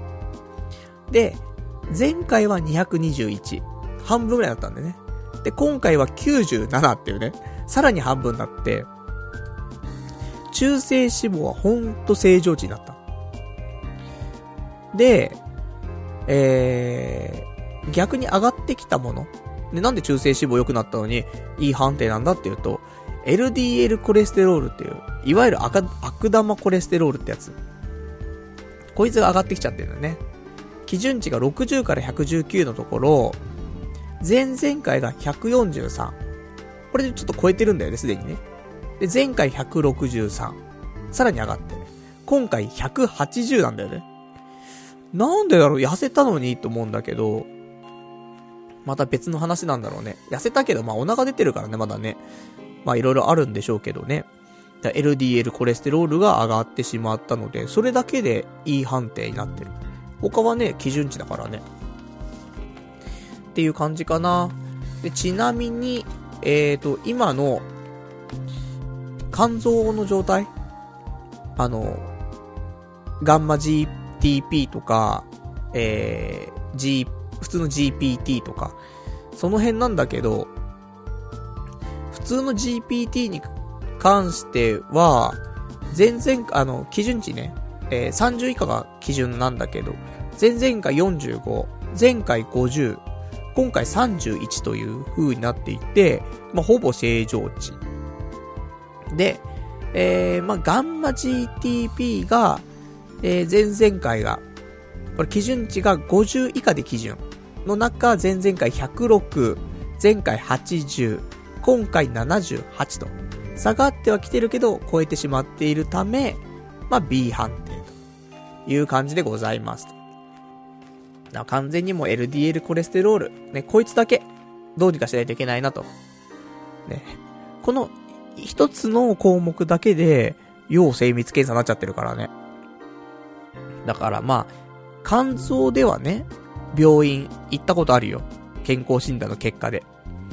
でも、この脂質っていうやつで行ったことがないから、まあそういう意味ではね、あのー、まあ、改めてちょっと病院行って、まあこういう結果だったんだけどっていうのを、まあ伝えて、ちょっと診察をねしてもらうっていうのもね、いいのかななんて思うんですけどもね。えー、じゃあそんなね、ところで、私の健康診断の結果でございました。じゃあ、婚活に関わるお便りをいくつかいただいているから、ちょっと読んでいきましょうか。ね。もう当分婚活祭り。でも今週までだね。もう来週になったらもう、結局連絡ありませんでした。自分も動きませんでした。ね、次に行きますで、終わりだから多分ね。まあ、今週までね、こういう風に盛り上がるのもいいんじゃないかなと思いますけどもね。じゃあいただいてます。お便りラジオネームさくらさん。会社に電話してみようってね、お便りいただきました。ありがとうございます。会社の名前わかんないんだよね。でも会社に電話来ても困っちゃうよね。だから、いや、難しいよな気持ち悪いね。本当に。うん、だ直接俺がそこに電話するのが一番気持ち悪いから、経由して、誰か経由して、うん、どれでも気持ち悪いなうん、だからね、ちょっと、躊躇するんだよね。だって、旗から見て気持ち悪いもんね。とかね、そんなところでございました。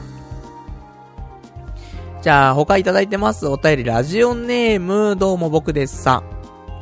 えー、連絡方法についてと。1、ツイッターに前回行ったお店の内容を投稿する。その際、その女性とのエピソードを載せる。2、同じ婚活にもう一度チャレンジする。えー、曜日や時間などは出会った婚活パーティーと同じにする。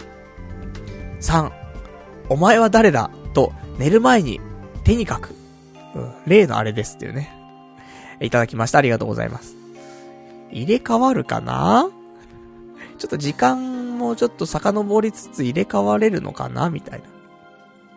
ありますけどもね。うん。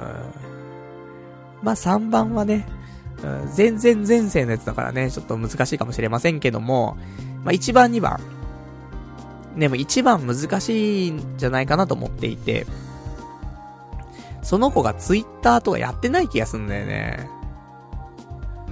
なので、まあ、とはいえだよね。あの、書いといて損はないかもしんないよね。もしかしたらたどり着くかもしんないし。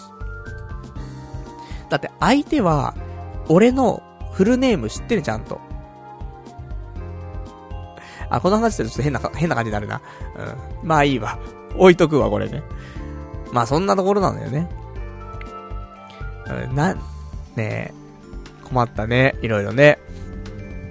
で、えっ、ー、と、2番。同じ婚活にもう一度チャレンジ。これはね、ある。だ、渋谷で、また同じ、婚活に行くと。まあ、これも一つだよね。ちょっと考えたい。そこでね、もう一回会えたらと思うけど、ねえ、そんなないかなちょっとでも探します。それは。あったら参加したいなと思います。ありがとうございます。えー、あといただいてます。ラジオネーム。えー、さくらさん。パルさん、本気を見せろ。手段を選ぶな。もし心配なら、相手の身辺を調査目的で探偵使って調べようぜ。相手もどうしていいか迷ってるんじゃないかっていうね、いただきました。ありがとうございます。背中を押してもらってるけど、ちょっと怖くなってくるっていうね。押されると怖くなるしさ、押されないとなんで押してくんねえんだよっていうね、一番めんどくさいやつなんですけども、いや、だからそういうバランスのところよね、これ、この、今回のデリケートな話じゃない、やっぱり。でもな、やっぱり、な、なんか、もう一アクションは起こしたいと思ってます。ないもん。もう、こんなこと。って思う。わかんないけど、もしかしたら次、他の婚活行ったら、ね、全然もっともっと、あの、運命だって思えるような人が出てくるかもしんないし。そんなわかんないんだけど、でもねでもなんかこんだけちょっと、なんか未練タラタラになれるような相手って、そうそう出会わないからさ。やっぱね、その、色恋じゃないんだよね。人として、ちょっと、いい人だったんだよね。だから、うん、だからなんだよな。なんか、女とこれ失礼な話だけど、女として、つか、女だからこそっていう感じではなく、人として、この人はいい人だなって思った人だからさ。だからね、ちょっとね、なんか、こんな風になってますけどもね。難しいですね、そういうのね。じゃあ、あといただいてますね。もう今日こんな、こんな風に連チャンでお便り読むのもね、久しぶりですけどもね、えー、読んでいきましょう。ラジオネーム、闇の目視録さん。ね、もう、みんなが順番にね、もうね、順番待ちになってね、お便り読んでますけどもね。えー、チャンスチャンスって言ってるけど、どこにそんな賞賛があるんですか？恋愛経験ゼロのおっさんの観察力、分析力で見て、えー、どういうところで攻めて攻略できるとお考えなんですか？尖った趣味とか言ってるけど、その時点で周りから浮きやすい女みたいな、えー、上からの視線になっている、なってるって気づいてます？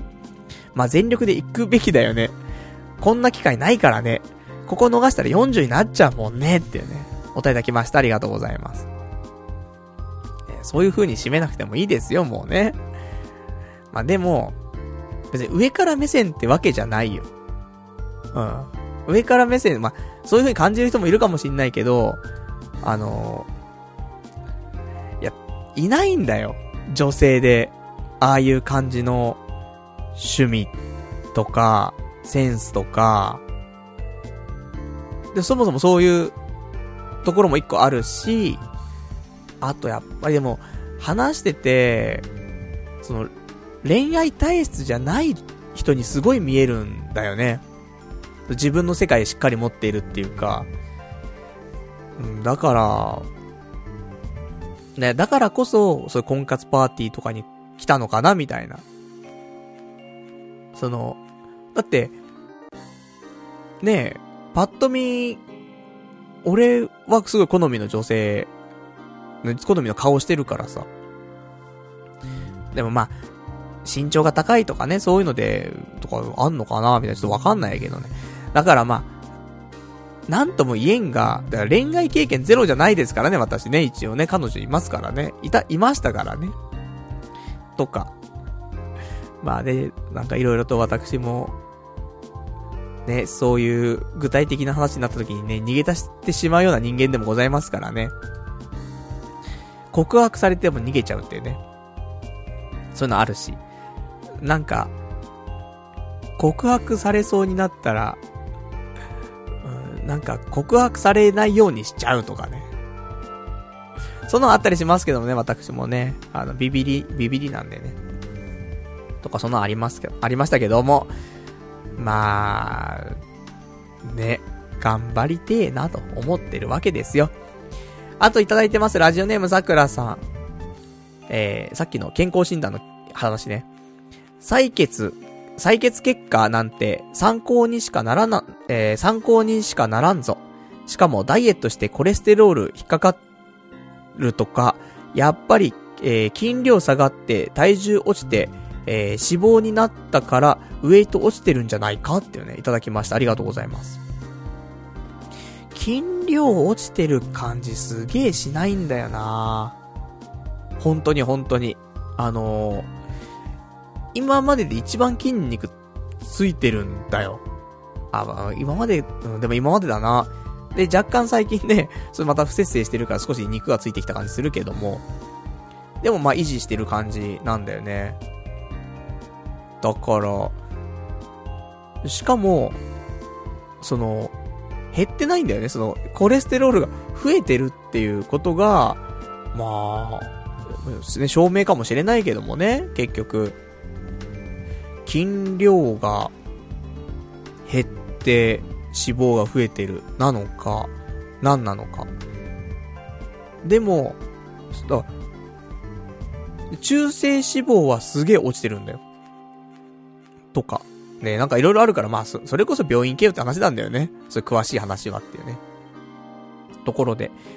まあ、あの、病院いつ行くかわかんないので、えー、それまではね、あの、トレーニングを続けていきたいと思いますけどもね。あの、意外とチューブトレーニング続いてるよ。そんなやんないけどね。あの、なんだろう。チューブを、ね、足足でさ、チューブを押さえつけて、で、えっ、ー、と、手を前方に伸ばし、上げるみたいな。で、それをね、やることで胸の筋肉がつきますせみたいなのがあって、それを20回2セットとか、そんぐらいしかしないけどもね。まずこの胸の内側とか上の方に力が入るというか、っていう風にしないと、そもそも筋肉っていうのはつかなくな、つかないからさ。まずはそこになんていうの？あの、力が入るようにするってところからにはなっちゃうんだけど、でも、結構上はね、ついてきてるんだけど、まあなかなか内側はね、つかないね。ほんとね。まあ難しいところで、ね、頑張っていきたいなと思っております。あといただいてます。ラジオネーム、羊ガエル水族館さん。俺の頭の中ではもう、爆風スランプのランナーが流れてるんだよ。愛に走れ、ナイトっていうね、いただきました。ありがとうございます。ねえ、今は、涙涙ですか。走って行けですか？ね涙流しちゃってんじゃねえか、つってね。ありますけどもね。じゃあ、ちょっとランナー聞きながら走るしかねえのかな、俺な。うん。ねえ、ちょっとどうにかしたいですね。じゃあ他いただいてます。ラジオネームラビットひかささん。途中から聞いてるのでわかりませんが、Facebook のメッセンジャーは使いました？っていただきました。ありがとうございます。メッセンジャーっていうかその Facebook で繋がれません。だからもうね、ほんとね、繋がれないの。連絡ができない。連絡が取れないっていうかもう、な、なんにもいけないの。だここんなことになると思ってなかったからさ、本当に、いや、多少時間かけてというかさ、風にも考えていたから、結構おろそかになっちゃってる部分が多くて、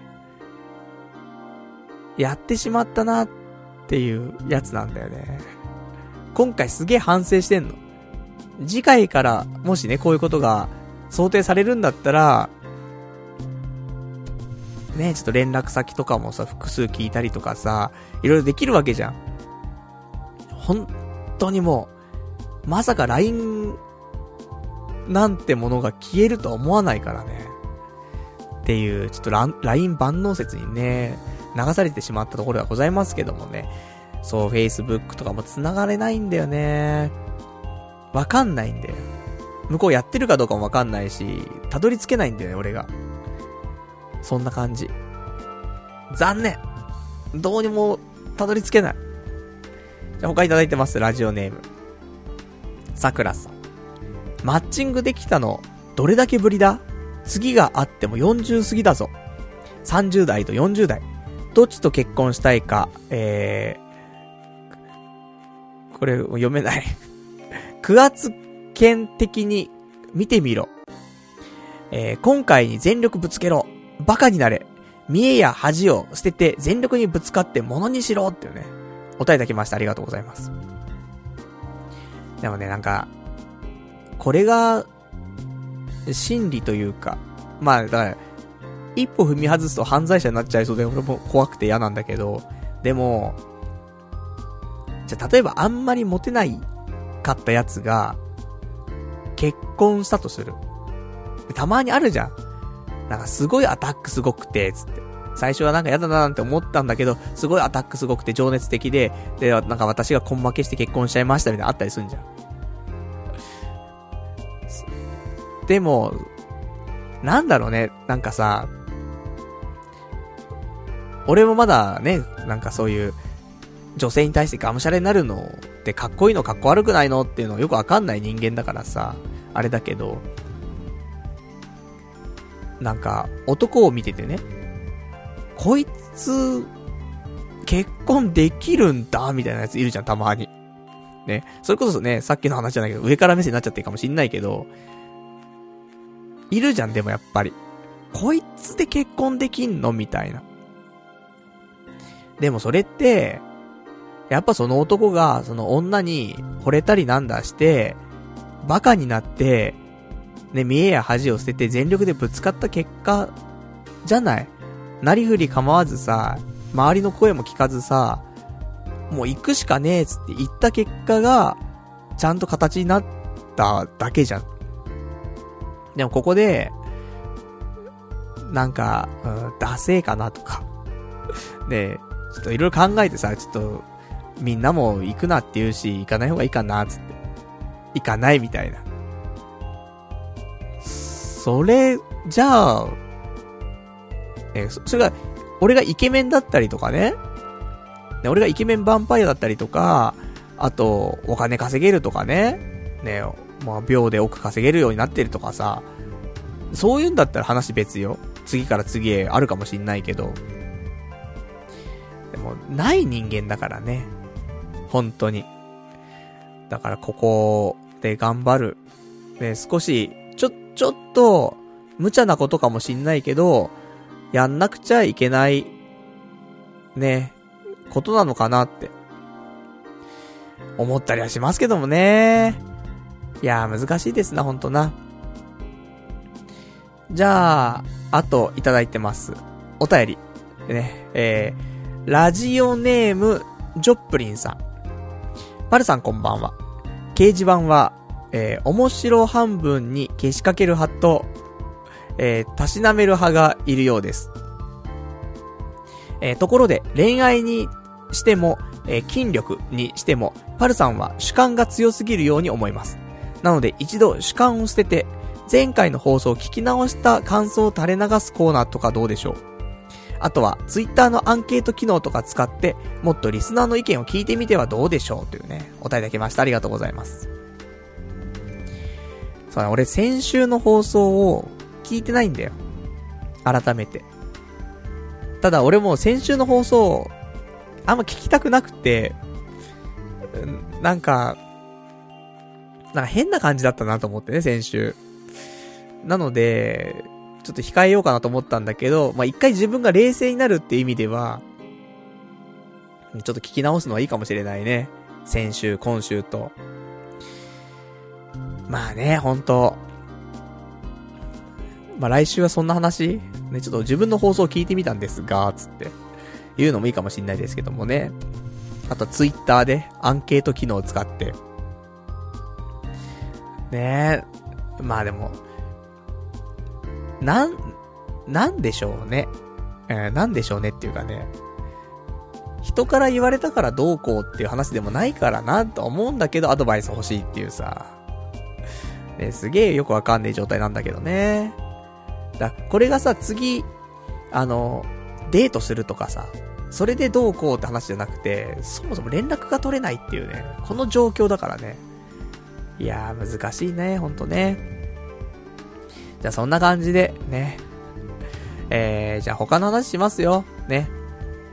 じゃあ、えー、他のお話か。うん、全然どうでもいい話しかねえな。あの買い物しまして。急に買い物の話すんのってね。いや、買い物したのよ。あの、婚活パーティー行った時もさ、何人かの女性に言われたんだけどさ、まあ俺もシティ派じゃないですか。ね。メガネもさ、金子メガネ店のメガネかけつつ、iPhone はもうゴールドの iPhone 使ってさ、そんで、ね、体もスリムになってさ、言われるわけよ。あの、都内を颯爽とね、自転車で走ってそうって言われるわけ。わかる？と思って。ね、弱虫ペダル感出てるつって。小野田坂道くん感出てるってメガネでかいし、みたいな。で、ことでさ、うちにもさ、フルカーボンのさ、チャリが1台あるわけですよ。全然乗ってねえの。もう1年ぐらい乗ってねえんじゃねえかなと思うんだけど、引っ越ししたての頃はちょいちょい乗ってたかな。でも今半年ぐらいでも乗ってないと思うね。春ぐらいから乗ってない気がするんだけど。で、なんで乗り、乗ってないかっていうと、あの、タイヤの空気入れんのがめんどくさくて。これね、ママチャリだったら空気入れて、1ヶ月とかさ、平気じゃん。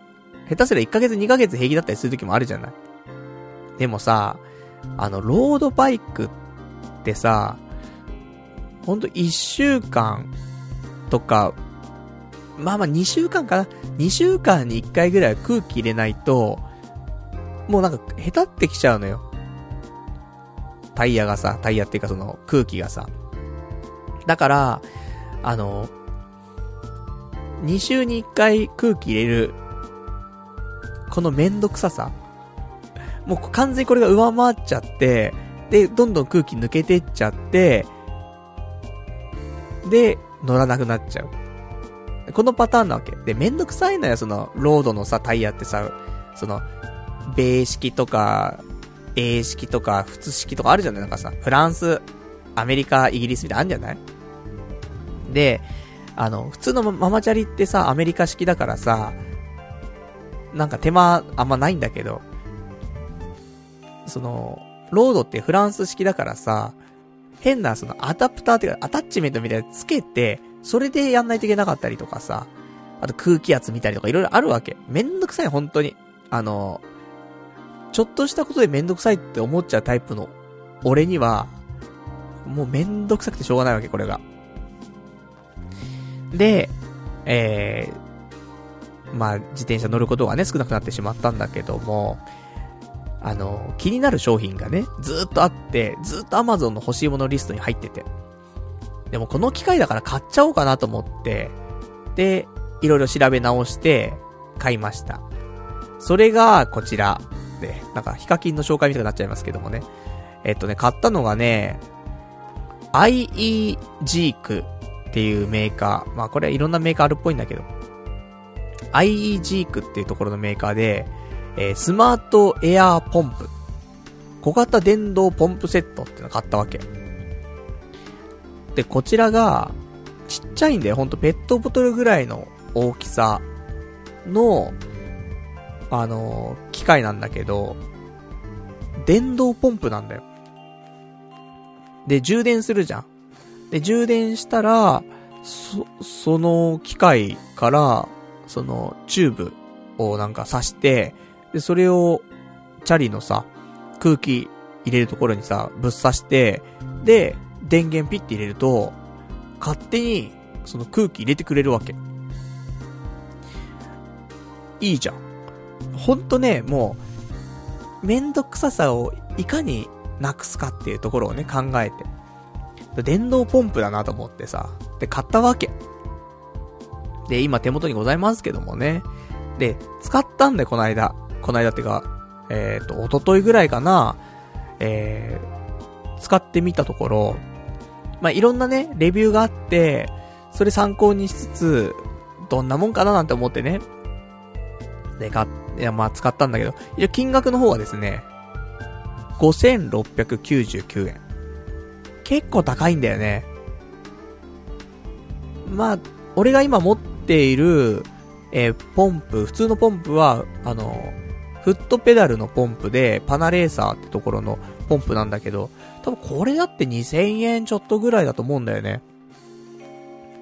だけど、あの、今回のやつは5699円というところで、奮発した感じがすごい。ずっと迷っちゃってたからね。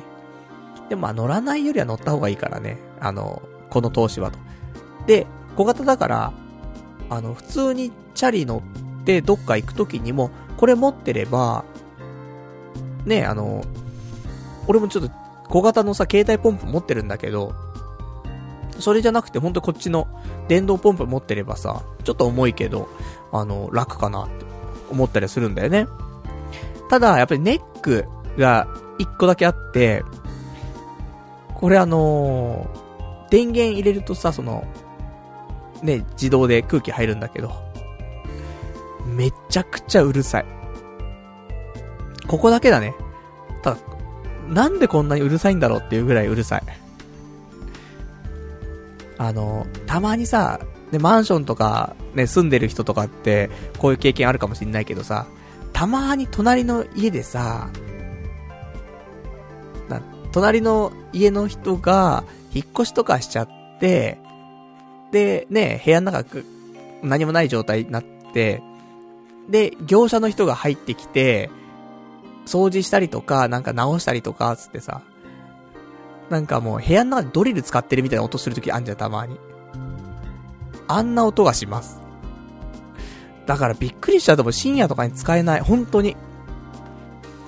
俺、ね、あのー、深夜に行動すること多かったりするし、まあ多少ね、音出しちゃうことも多いけど、その俺でも、こ、これは深夜には使えないわっていうぐらいの音だった。だ土日とか日中でも、朝やったら怒、怒るやつ出てくんじゃねえかっていうぐらいうるさい。なので、まあ、使うとしたら、本当お昼過ぎぐらいに使うか、家の中で使うんだったら。もしくは、あの、空気がちょっとでも入ってるんだったらね、タイヤに。だったら、普通に外に、あの、チャリ持ってって、で、あの、道路のところで空気入れる。これでいい気はするけどね。だったら、まあ、使えるかなっていうところで。あの、ほんと、うるさい。びっくりする。もう、工事してるん、工事してますっていうアピールができるぐらいうるさい。ので、そんなうるせえかなって思うけど、結構うるさかったんだよね。響くし。でもすぐに空気入って、で、空気圧とかもね、あの、この数字のところまでみたいな設定して、やると自動的にそこまで行って、で、そこまで空気圧になったら自動で切れるみたいなのができるから。ただ、いろんなね、あの、単位の空気圧があるから、よくわかんなくて、俺ちょっとあの、爆発となっちゃってね、タイヤ。危ねえっていうぐらい空気入っちゃってね。もうなんかダメだったんですけどもね。でも、まあまあ、あの、使い方を覚えてしまえばね、楽かなと思って。本当ほぼ空気入ってないような状態。で、半年ぐらい乗ってないからね、もう、ペッコペコの状態になったんだけど、30秒とか40秒ぐらいで1本、うん、ちゃんと空気入ったかな。なんで、で、そんな手間でもないしね。もちろん、その、フランス式の、ね、口になってるからさ、そこだけアダプター入れるんだけど、アダプター挿して、で、カチャってやって、シュッてやったらすぐだから、そんな手間なかったよね。というわけで、あの、うるささをね、えー、無視すれば、とてもいい商品かなと。で、これ、俺ちょっと一個ミスったのが、充電方式が、USB の充電と、あと普通の AC アダプターの、ね、普通のコンセントの充電っていうのがあったんだけど、USB での充電だと思って買ったわけ。な、レビュー見るとさ、USB で、なんか楽々充電できて楽、な、最高です、みたいな書いてあったから、あ、これ USB なんだと思って。で買って届いたやつが、あの、AC アダプターのやつだったっていうね。だから、これ、どうかなーなんて思うんだけどさ、例えば自転車で旅行とかするとすんじゃん。あんましないけどね。で、その時に、漫画喫茶でちょっと、ね、一晩明かそうかってなった時にさ、パソコンとかはあるから USB とかあるじゃん。でも電源ってあんのかなみたいなね。よくわかんねえからあれだし、ちょっとあと、USB のケーブルだとかさばらないじゃん。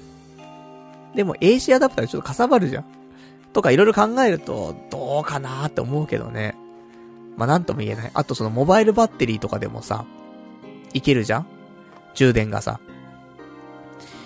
で、モバイルバッテリーはね、やっぱし、1個ぐらいは持って出歩くと思うからさ、なんかそのいろいろ考えると、USB の方がいいのかなーって思って。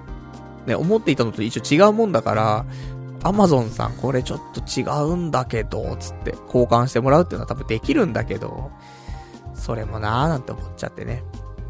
まあそんな感じでございます。まあちょっとあの、おすすめっちゃおすすめの商品だったので、あの、まあうまく入らないとかっていうレビューもあったりするので、あの、一概には言えないけども、俺が買って使った分には、普通に、あの、スムーズに空気入って、結構良かったなと思いますから。なんか電動ポンプ、あの、ちょっと使ってみたいななんていう人いたらね、あの、結構悪くないと思いますよ。というお話でございます。じゃあ、お便りをちょっと読んでいって、えー、お別れのコーナー行きましょうか。えー、ラジオネーム、えー、アフリカのキリンさん。パルさんこんばんは。いつも楽しくラジオ拝聴させていただいております。婚活の相手から連絡が来なくて凹んでいるみたいですね。あと一手を悩んでいるみたいですが、ここは一つ、相手の会社の出待ち作戦はどうでしょうか？フリーペーパーの雑誌は分かっているので、あとはググって特定するだけです。相手を見つけたら、パルさんおすすめの卓球バーに連れて行って、あ、相手のハートを射止めましょうっていうね、お答えいただきました。ありがとうございます。いや、これがさ、そのフリーペーパーの雑誌は分かっているんだけど、そっからググっても、その人の会社までたどり着けないの。っていうのは、その子は、編集というか、編集というかそういう印刷関係をフルで担当、もうどこまで言っちゃってんの？もうあんま言えないね。うん。とかそういうことでさ、その表に出ないんだよ。だからわかんない。ね。もうやだ、こんなに個人の情報を出しちゃダメだよ、本当に。何にも特定できないけどね、結局。なんていうフリーペーパーかどうかすらも言ってないしね。もう誰もわかんないんだけど、ただね、やっぱり当事者が聞いたら、結構わかる、わかるっちゃわかるでしょみたいなとこなるからね。だからもう、それこそ、このラジオのことは、墓を、墓場まで持っていかなくちゃいけなくなっちゃう気がしますけどもね。まあ、そんなわけでさ、だから、いや、俺も調べようと思ったのよ。会社。出てこなくてね。あと一歩なんだけどもね。はやってることがただのストーカー。でもストーカーなのかな？でも、これだよね。ストーカーの人がさ、いや、ストーカーだと思、思ってないんですけど、みたいな。ね、自分がやってることは別に普通ですから、全然ストーカーとは全然近くないですか？みたいな。言ってるストーカーみたいな感じじゃん。もう近いよね、近いっていうか、まだやってないだけであって、あと一歩、ね、その一歩がストーカーへのみたいな。ねえ、ちょっと気をつけないといけない。ところだけど。ただ俺はもうね、爆風スランプ状態ですからね。こっからちょっとどういう風にしていくかちょっとわかりませんけどもね。まあ、なんとか、ちょっと来週、面白い話がね、できればいいんじゃないかなーなんでね。結果ね、あのー、いろんな過程があると思いますけどもね。えー、結果良ければ全て推しなんでね。うん、そういう形をね、うまく作れればなと。そんな風に思っておりやすと。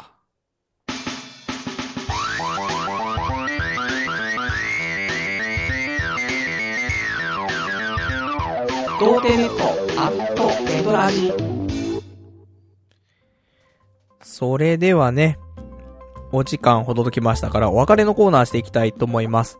お別れのコーナーは、今日ね、喋れなかったこととかね、あとは読めてないお便りなんかをつらつらとご紹介していきたいと思います。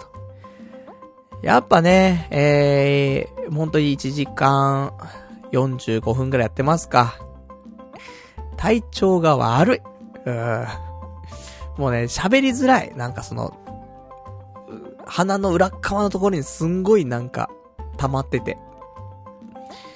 ねえ、ちょっとどうにかしたいなと思うんですけどもね。まあ終わったら、すぐね、えー、シャワー浴びて、で寝ようかなと思ってますけども、でもアニメ見ちゃうんだよな。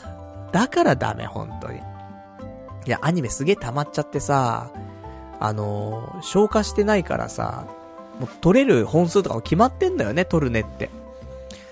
だから、あの、少しでもね、消すなりなんなりしないと、もう明日の録画とかできなくなっちゃうからさ、もう日々ね、自転車創業的にね、あの、主張してるんですけどもね。じゃあ、今日他に喋りたかったことを、ちょっと喋っていきますが、そうですね、うーん。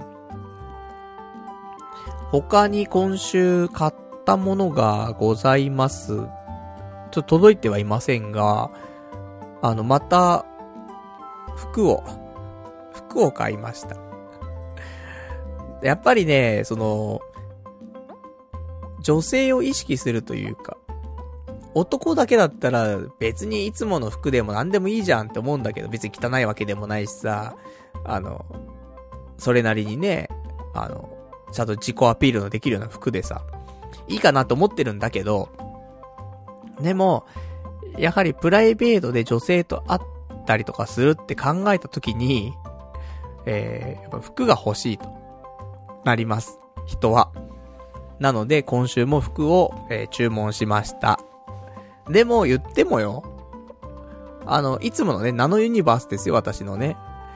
で、そこでセール、60%オフセールしてて、さらに、クーポンで1000円引きになるっていうね。そのパターンで大体買ってますから、ね、今、もう今月先月今月ぐらいで、ナノユニバースで、ニットが4着目っていうね、なってますけど、ニットだったらさ、あの、まあ、秋冬で着れるじゃないだから、この先3月ぐらいまではね、えー、着れる服なので、いいんじゃないかなと。やっぱ、この年になってくるとさ、ニットよ。ちょっと V ネックのニットを着てればさ、落ち着いた大人に見えるじゃない、やっぱり。ね、あの、天才バカボンのイラストが書いてある T シャツじゃないんでしょ？もうやだね。そういうのも着ていきたいけど、それ夏だからね。夏は半袖でね、えー、半袖短パンとかでさ、そうキャラものの T シャツとか着ててもさ、いい気はするけどさ、まあ、秋とか冬とかそんな感じしないあんまりね。とかそんなわけで、あのー、ちょっと落ち着いた、ね、素敵な男性目指して頑張っていきたいなと思っておりますよと。恋愛するとね、恋愛っていうかちょっと女性を意識すると、こういう風にね、あの、少し、おろそかだった部分がね、えー、変わってくるところはあるからね、まあいい、いい変化かなと思いますけどもね。じゃあ、あとはね、もう特にないんですが、えー、来週、っていうか今週か、今週末、10月の26日の金曜日の、金曜日の24時。だまあ、土曜日の0時だね。から、えー、ちょっとハロウィンパーティー、行くか行かないか。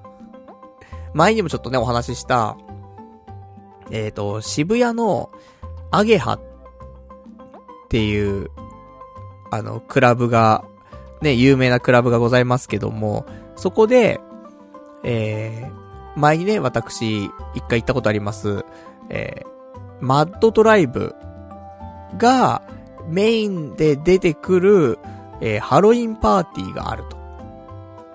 いうことで、えー、これ、生きてえなと思ってるんだけど、なんでしょうか。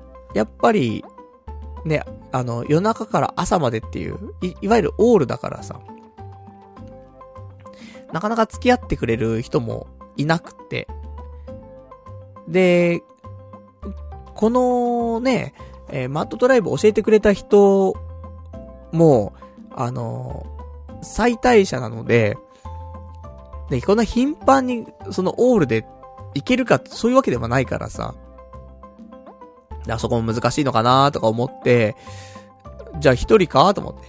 一人で、ね、渋谷のアゲハというクラブで、朝まで、ね、トランスみたいな。ハロウィンパーティーつって。いや、どうなるんでしょうか。ね。ただ俺、そのさ、こういうところで、ハロウィンパーティーって出会いがあ、あるんじゃねえかとか、もうそういうんじゃないんだよ。俺、マッドトライブの音を、爆音で聞きたいんだよね。ただそれだけ。だから別にハロウィンとかしてくんなくていいんだよ。ただマッドトライブでいいのに、ハロウィンとか絡めるからなんかめんどくさいのかなとか思っちゃうんだよね。アゲハだしとかね。思うんだけど、うん、いいんだよ。やっぱしマッドトライブのあのなんか、腹に来る感じをもう一回体験したいって思っちゃうんだよね。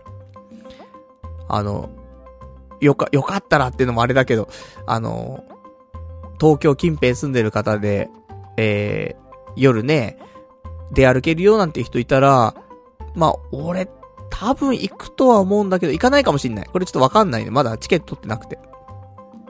だけど、こういうのあるから、あの、興味あるよっていう人は、まあ、俺とか関係なく、普通にちょっと行ってみるのは面白いんじゃないかなって。あの、俺がこう、この手のものに、なんか興味を持つというか、っていう、ほんときっかけになっているアーティストだからさ、マッドトライブ、いいと思うよ、すごく。なんかトランスとかってなんかナンパな感じするじゃんわ、ね、知らない人はさ、トランスとかテクノとかさ、なんかナンパな感じすんな。いや、硬派だよね。マッドトライブは硬派。硬派っていうかなんか、うん、戦ってる感じがするね、すごくね。ずっと腹殴られてる感じすっからね。まあ、いい気はするんだよね。俺はね、家近いからね、最悪、ちょっと顔出して、顔出してっていうか、あの、0時のタイミングで中入って、1時間ぐらい楽しんだら、帰っちゃってもいいんだよね。家近いんだから別に歩いて帰れんだから。まあそんなね、ところで、ちょっと行ったらね、そんな話もしたいと思いますけどもね。じゃあ、あとはちょっとお便りを読んでいって、えー、今日はね、まあこんな感じでしょうか。えー、じゃあいただいてますお便りです。ラジオネーム、トリンドルさん。初めてプロバスケ見に行った。サッカーで言えば J2 的なやつ。えー、奈良の23番がすごいセンスがあって、試合開始からずっと注目していたけど、何回もファール受けてて、えー、広島ドラゴン、広島ドラゴンフライズのことはもう嫌いになりましたっていうね、お答えいただきました。ありがとうございます。この、広島ドラゴンフライズの奴らが何回もファールしたっていうことなのかな？俺ね、ほんと、プロバスケ見に行きたいんだよね。前も言ったかもしんないけど、ほんとバスケ見に行きたくて、でさ、でバスケってさ、遅くても15時ぐらいからなんだよね。で、休みの人が15時ぐらいに起きるじゃん。だからさ、気がつくとさ、あー、今日も行けないみたいな。当日券とかあったりするからさ、行けんのかなと思うんだけど、起きた瞬間にもう始まってるみたいなのあるからね。だ早起きしろっていうね。午前中に起きなさいよって。ね、そんな風に思いますけど、ちょっとね、今年バスケ見たいなシーズンってちょうど今始まったぐらいなのかね。ちょっとよくわかんないんで調べたいと思うんですけど。ね、ちょっとバスケ見たいな俺のさ、世代は本当にあの、田臥、田臥が野城工業でやってた頃だから、と同い年なのかなね、高校の頃。深夜のさ、高校のバスケのインターハイのさ、試合、テレビでやってて、で、あのー、コメンテーター、コメンテーターっていうの何あれ？あのー、ナビゲーターみたいなのがさ、優香が出ていて、優香も同い年だからね。だからさ、優香ちゃんがさ、そういう高校生たちにさ、なんか、紹介したりとかしてね、やってんだけど。よかったんだよな、あの頃ね、本当に。田臥すごかったんだよな。野城工業。スリーポイントの菊池とさ、すげえな、つって。ね、見てましたけどもね。そしたら NBA 行っちゃってみたいな。そんな田臥まだ見れるんだよね。現役でまだやってるもんね。だから、せめてね、ちょっと、一目、ちょっと目の前でね、田臥のプレイ見たいなって思ってますけどもね。そんなバスケ。ね、ちょっと生きて生きてって言ってないからな。今年はなんとか行きたいなと思ってます。あとはいただいてます。ラジオネームはんぺんさん。パルさんこんばんは。いつも楽しく拝聴させていただいております。さて、私はパルさんと同世代の30代中盤の男ですが、ふと、えー、この前ふと髪の毛をまじまじと見たら、えー、なんやら違和感がし、髪の毛をかき上げてじっくりと見たら、白髪がごっそり生えていました。正直びっくりしたのと、自分も年を取ったの、取ったなと悲しくなりました。ところで、私は残念ながらハゲてはいないのですが、えー、白髪はハゲないという噂をなんとなく耳にしたことがあり、また実際の白髪の人はハゲてない人が多い気がして、えー、少し安堵したのですが、念のため、えー、因果関係をネットで調べてみたら、白髪イコールハゲないは全く関係ないとのことでした。パルさんは白髪は全く生えていないですか？同世代として気になりましたっていうね、お答えいただきました。ありがとうございます。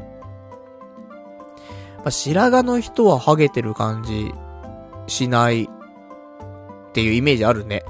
俺の、その友達、幼馴染の親が結構白髪なんだけど、もうふっさふさだもんね。びっちり。びっちりオールバックみたいな感じだったもんね。なので、うん、白髪はね、なんかそんなハゲた感じしないのか、もしくはそういう髪の毛びっしり剛毛っぽい人が白髪になりやすいのか、で、そう、まあ、因果関係はあんまないんだろうけど、ね、やっぱそういうイメージがね、結構先行しますね。で、ちなみに私は髪の毛、白があります。やっぱここね、3、4年ぐらいですげえ増えた。だ30半ばよりちょっと手前ぐらいから白がすげえ増えたなって思うわ。で、どこが一番増えたかって言うと、やっぱり、横だよね。サイドはね、白が結構ある。もうわかるよ。普通に。もう白髪だねってなる。なのでね、まあ、だ髪の毛ね、短くしちゃえば、まあ短いからよくわかんなくなっちゃうんだけど。でも伸びてくるとやっぱ白髪はね、多いなーって思っちゃう。まあおじさんだからね、もうね、ここは白髪の似合う男になりたいけど、ただ、ね、結婚する前から白髪ってのもね、って思っちゃうね。結婚してさ、少しずつね、お互い年齢重ねて、みたいなんで、白髪が増えてきたね、って。なるんだったらいいけど、もうね、人と出会う前から白髪のおじさんだからね。それもちょっと悲しいななんて思ったりしまいますけどもね。でも、だからそれだけさ、みんなさ、苦労してんだよね。だって、ラジオネームはんぺんさんも30代中盤っていうことでさ、でも白髪びっしりっていうさ、多いよでも。うちの職場でも、自分より年下の人とかでも、白髪が結構あるなーなんていう人いるから、なんかストレスなんだろうと思うけどね。そのさ、ストレスの感じ方は人それぞれじゃない？その、大したことなくても、その人にとってはすごいストレスだったりとか、そんなあるからさ。だパルナイトお前ぐらいの感じでストレス感じてんじゃねえぞって、あるかもしんないけど、俺にとってはストレスだからね、ほんとね。まあ、ねあの、起きて、呼吸して、うんこして、飯食って、これだけでもストレスなんだからさ。それにプラスして仕事行ってたら、そりゃストレスで、ね、そりゃハゲるし、白髪もできますよ、と。いうことでね。まあ、だまあ、多いんじゃない？みんななんか白髪染めとかしてるもんね。なので、あの、意外とわかんないのかもしんないけど、結構女の人もさ、男の人も、ね、あんまり関係なく、30代も中盤だったら、あの、白髪の人結構多いらしいよ。俺の友達でも、いや、すげえ染めてるよって言ってるやついたもんね。全然そんな風に気になんなかったからさ、思わなかったけど、あの、白髪、いや、意外と染めてるんだっていう、やついるもんね。うん、いたわ。あ、そうなんだと思って。全然そんな感じしなかったっていうのもいるし、あとはもう、普通に白髪が生えてきちゃってるやつもいるし、うん、同年代は結構生えてきてるな。やっぱり。35から40ぐらいの奴ら。うん、だから、同世代としてはみんな、あの、ちょうどね、曲がり角って感じは、するね。まあ、そんな感じでしょうかね。まあまあ別に、染めても染めなくてもね、いい気はしますけどもね。じゃあ、あとは、いただいてます。お便り。ラジオネーム、ハゲ仲間さん。あ、これ読んだっけ？読んでないかなえー、ラジオネームハゲ仲間さん。えー、ハゲ報告です。週5の射精をできるだけゼロに近づけようとしたら、まさにゼロになりました。射精にも依存性があるんですかね？寝る前の習慣だったのに、3日目あたりから考えなくなりました。現在2週間くらいです。えー、良いのか悪いのかわかりませんが、髪にはいいだろうとプラス思考です。禁酒、禁煙、ダイエット、オナキン。もはや何のために生きてるのかわからない感じになりますっていうね。お答えいただきました。ありがとうございます。もう生きてる理由は髪の毛を生やすためだからね。それ以外は全部邪魔だからね、ほんとね。そう考えれば禁酒、禁煙、ダイエット、オナキン。もうね、わけわかんないもんね。そのさ、別に、ね、お酒が、ないと寂しいとかさ、タバコ吸えないと辛いとかさ、ね、いろいろあるかもしんないけどさ、それを楽しみに生きてる人もまあいるっちゃいるわけじゃないお酒が、ね、週末飲むお酒が楽しみだとか。あとね、たまに、吸うタバコがね、楽しみなんだとか。ね、やっぱし、日々やるオナニーがないと、生活が潤わないとか、あると思うけど。もう全部やめちゃってるから。全部やめて髪の毛のために生きちゃってるんでしょ？素晴らしいね。だから、ね、で、で、ダイエットもしてさ、ね、好きなもの食べないで我慢して、これ、なん、何の喜びがあって生きてるのみたいな。それはすべて髪の毛。髪の毛が生えたらすべてハッピーだから。それは間違いないからね。やっぱりこの俺たちみたいなハゲはさ。いや、ほんとね、髪の毛生えたらね、人生変わるよ。俺も AGA 始めて結構経つじゃん。もう2か、2週、うん、2ヶ月ぐらい経つでしょ。生えたかっていうと、生えてない。けど、髪の毛が太くなった感は結構ある。なので、あのー、日々のスタイリングの時間とかは、そんな変わんない。し、逆にスタイリングしにくくなった感がある。あの、うまくハゲが隠せなかったりする時も多々ある。けど、ちょっと変わったかなって思えるところとしては、シャワー浴びて、体拭いて、ね、髪の毛も少し濡れてるけども、その時の状態が、そこまでひどくない感じがする。うん、これはもう本当になんか、うーん、ちょっとか、そういう風に感じるっていうレベルだからわかんないけど、昔はさ、もう、髪の毛スタイリングしてないところを人に見せらんないなって思ってたけど、もうちょっと髪の毛生えたら、あ、ま、なんか多少平気かなって思えるぐらいになった感じがする。だこれがさ、あの、まだでもハゲてんだよ、全然。ハゲてるから、なんか自信持って言えないのがちょっとあれなんだけど、うん、そうだね。だもうちょいって感じ。ただ、髪の毛的には太くなった気はするわ、すごく。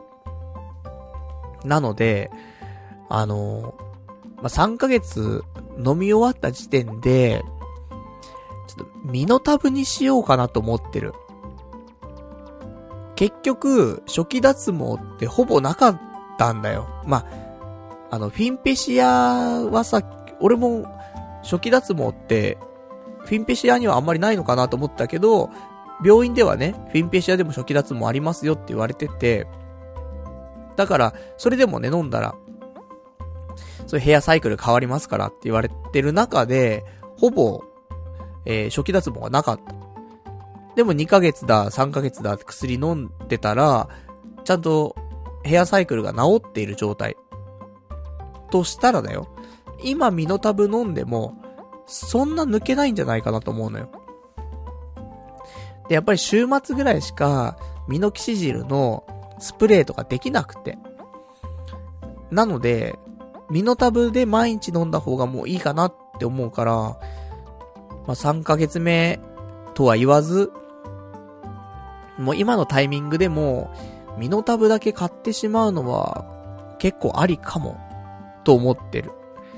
っていう、まあ、こっからね、ミノタブ飲んで、もうめちゃくちゃ、だ、なんかね、初期脱毛したら、それそれで怖いんだけど、だからその選択肢もある、あるなーって思って。そんなこと考えておりましたと。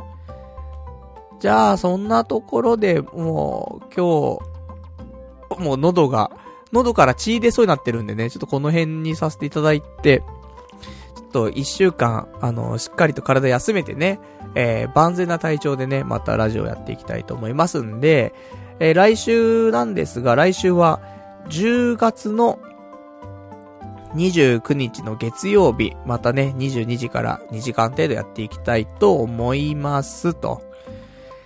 まあ、来週、何か、ね、婚活で知り合った女性との、なんか進展、ね、続報がちゃんとなんか伝えられればなと思うんだけど、まあ、何もなかったら、まあ終わりだなと思いますよ。ね、もう次に行きますっていうところで。なので、まあこの一週間ね、まあ何ができるかわかりませんけども、まあ少しね、動けることがあったら動いて、まあ後悔のないようにね、やっていきたいなと思っております。まあ今週はちょっとね、じゃあ爆風スランプのランナー聞きながらね、一週間過ごしたいと思いますからね。まあそんな感じで、ね、えー、まあなかなかね、出会いのない人生でございますから、こういう、ちょっとでもね、自分がいいなって思った人とね、接点持てるっていうこと自体がね、あの、本当ありがたい話なんでね、そこをすぐ諦めてしまうのか、まあ、もうちょっとね、何かできるんだったら、自分で動くことでね、なんか変われるんだったらね、まあ、動いてみるのもね、一つなんじゃないかなと。ね、ストーカーにならない程度にね、まあ頑張っていきたいと思いますんで、えー、そこはちょっと応援いただけると嬉しいなというところでございますと。じゃあ、そんなところで、えー、今日もね、長いお時間ご視聴いただきまして、ありがとうございました。それでは、また来週お会いいたしましょう。さよなら